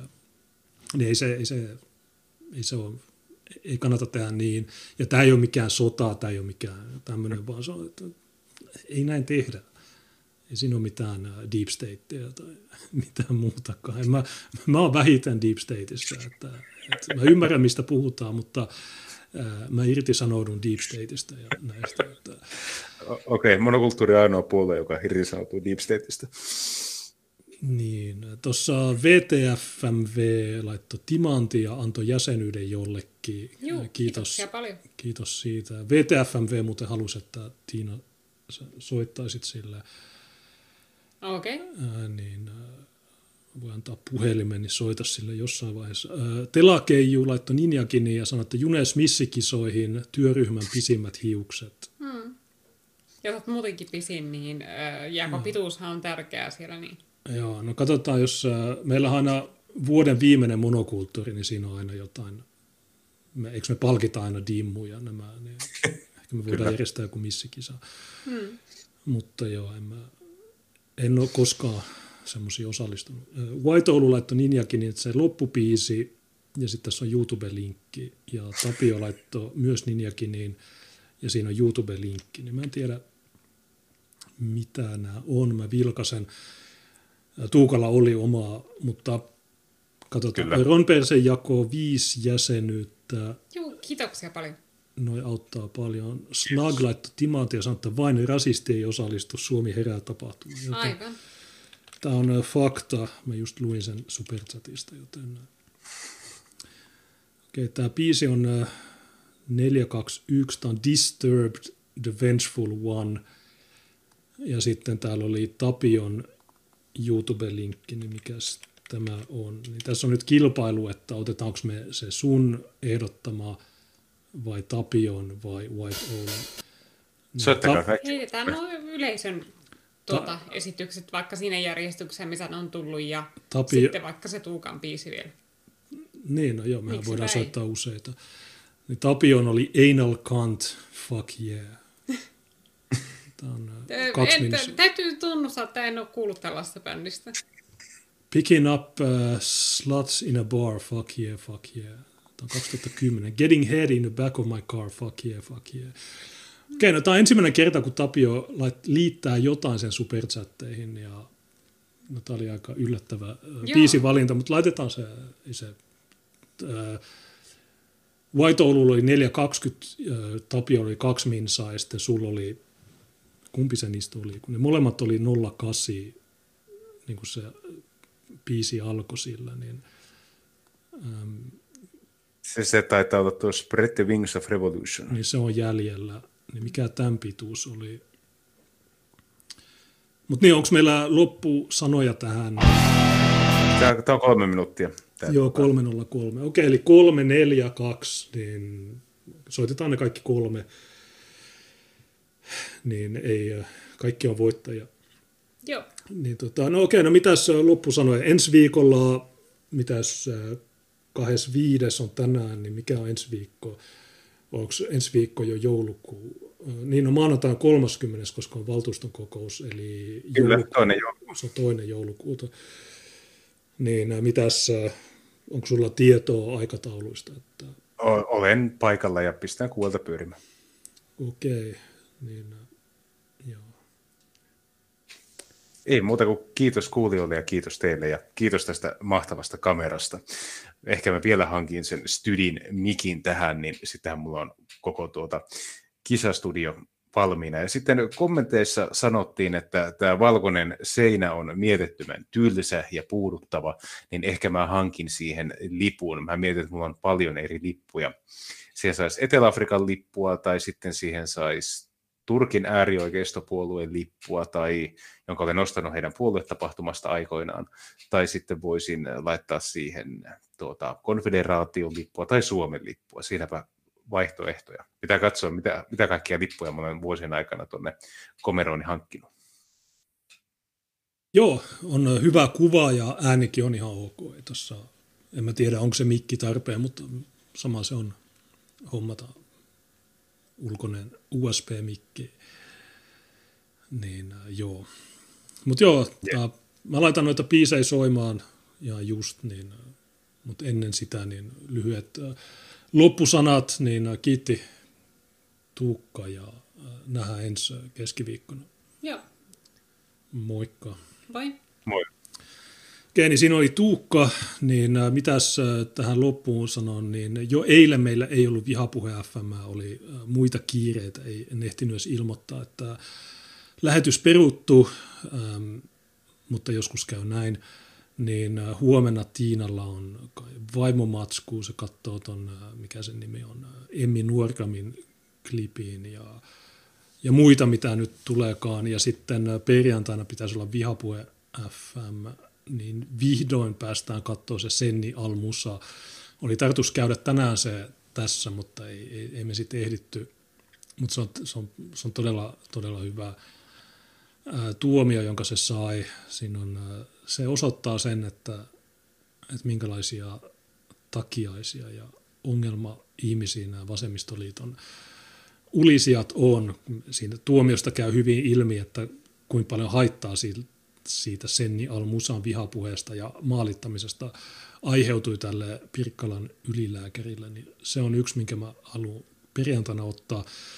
Ja tietysti maanantaina niin kello 12 on valtuuston kokous, jossa mulla on ja kaikilla muilla ryhmillä on 5 minuutin ryhmäpuheenvuoro. Me puhutaan talousarviosta ja sitten meillä on mahdollisuus esittää muutosesityksiä ja kannattaa niitä. Niin sitten tulee ihan hyvää. Siinä on varattu aikaa 12:00–6:00. Niin mä en millään usko, että se kestää 6:00 asti, koska tosiaan siinä vain on ne ryhmäpuheenvuorot. Mä en muista, onko meillä mitä 7 vai 8 ryhmää valtuustossa, niin teknisesti mitä se olisi maks tunnin. Vai ei kun 5 minuuttia kertaa 8. Okei, vaikka niitä olisi 10, niin se on 50 minsaa. Niin ne ryhmäpuheenvuorot niin on maks tunnin ja sitten tulee ne muut puheenvuorot, joissa kuka tahansa voi tehdä muutosesityksiä ja kannattaa niitä, niin en mä usko mitenkään, että se kestäisi 6 tuntia.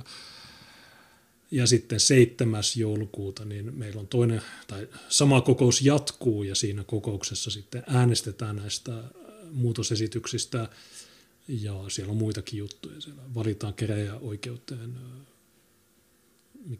mikä se oli, no niitä lautamiehiä valitaan, koska joku taas muuttaa pois Oulusta ja niin edelleen, niin siinä voi järjestää suljetun lippuäänestyksen.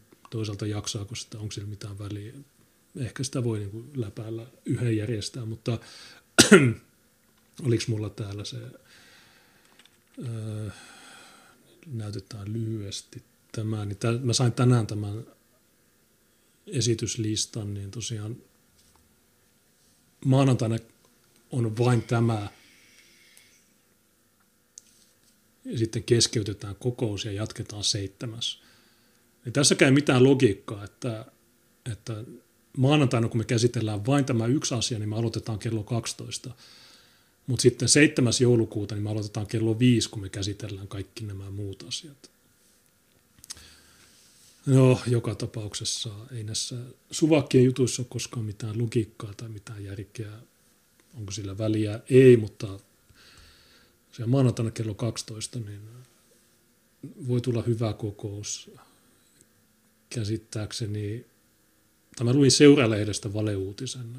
Hommafoorumilla ne oli taas linkannut valeuutisia. Niin Seura-lehdessä oli, että Juneslokka Latekoe oli saanut varoituksen vihreältä, kun Juneslokka. Niin, mutta tuossa esityslistalla ei näy mitään mainintaa, että keskusteltaisiin Latekokeen laittomista uhkauksista ja näistä, mutta ei se ole mitään väliä. Kun mä menen valtuuston kokoukseen, niin ei mun pointti on mennä itkemään, että Latekoe oli ikävä ihminen. Ihan sama. Mä teen rikosilmoituksen. En ole vielä tehnyt, mutta pitää kirjoittaa se ylös. Niin laitetaan Tapioon, kun Tapio on laittanut ihan vitusti ninjakinejä. Niin, ja Tapio, mulla on huomenna tulossa iso mukitilaus.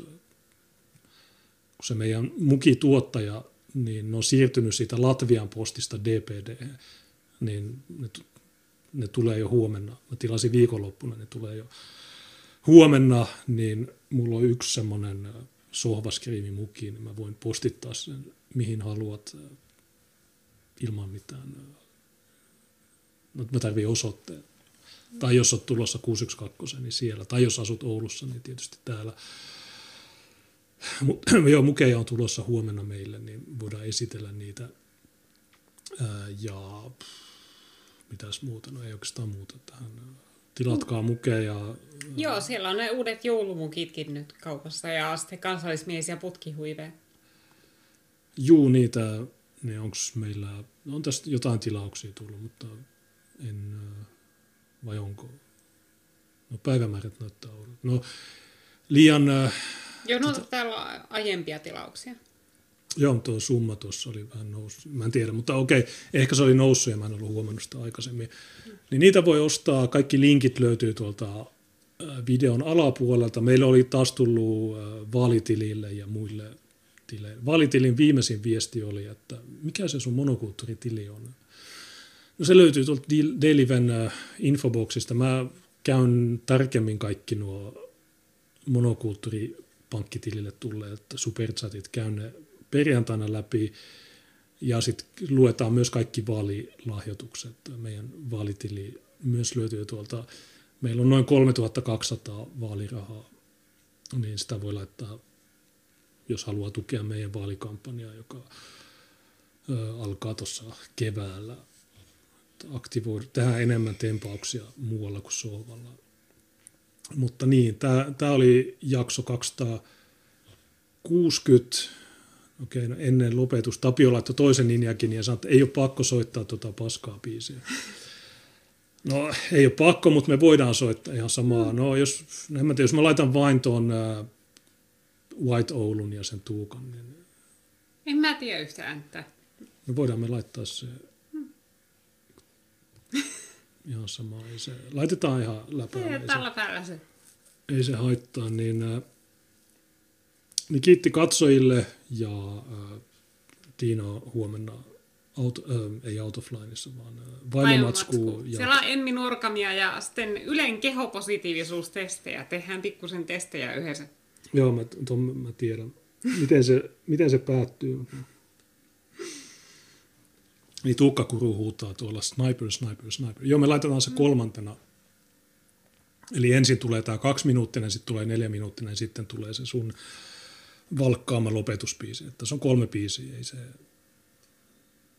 niin kuin keskiviikko. Kello 9 Mark Collettin vieraana on Laura Tollerin mies. Se löytyy D-livestä. Joo, se varmasti kiinnostaa. Joo, niin... Joo, näin tässä. Kiitos katsojille. Keskiviikkoa.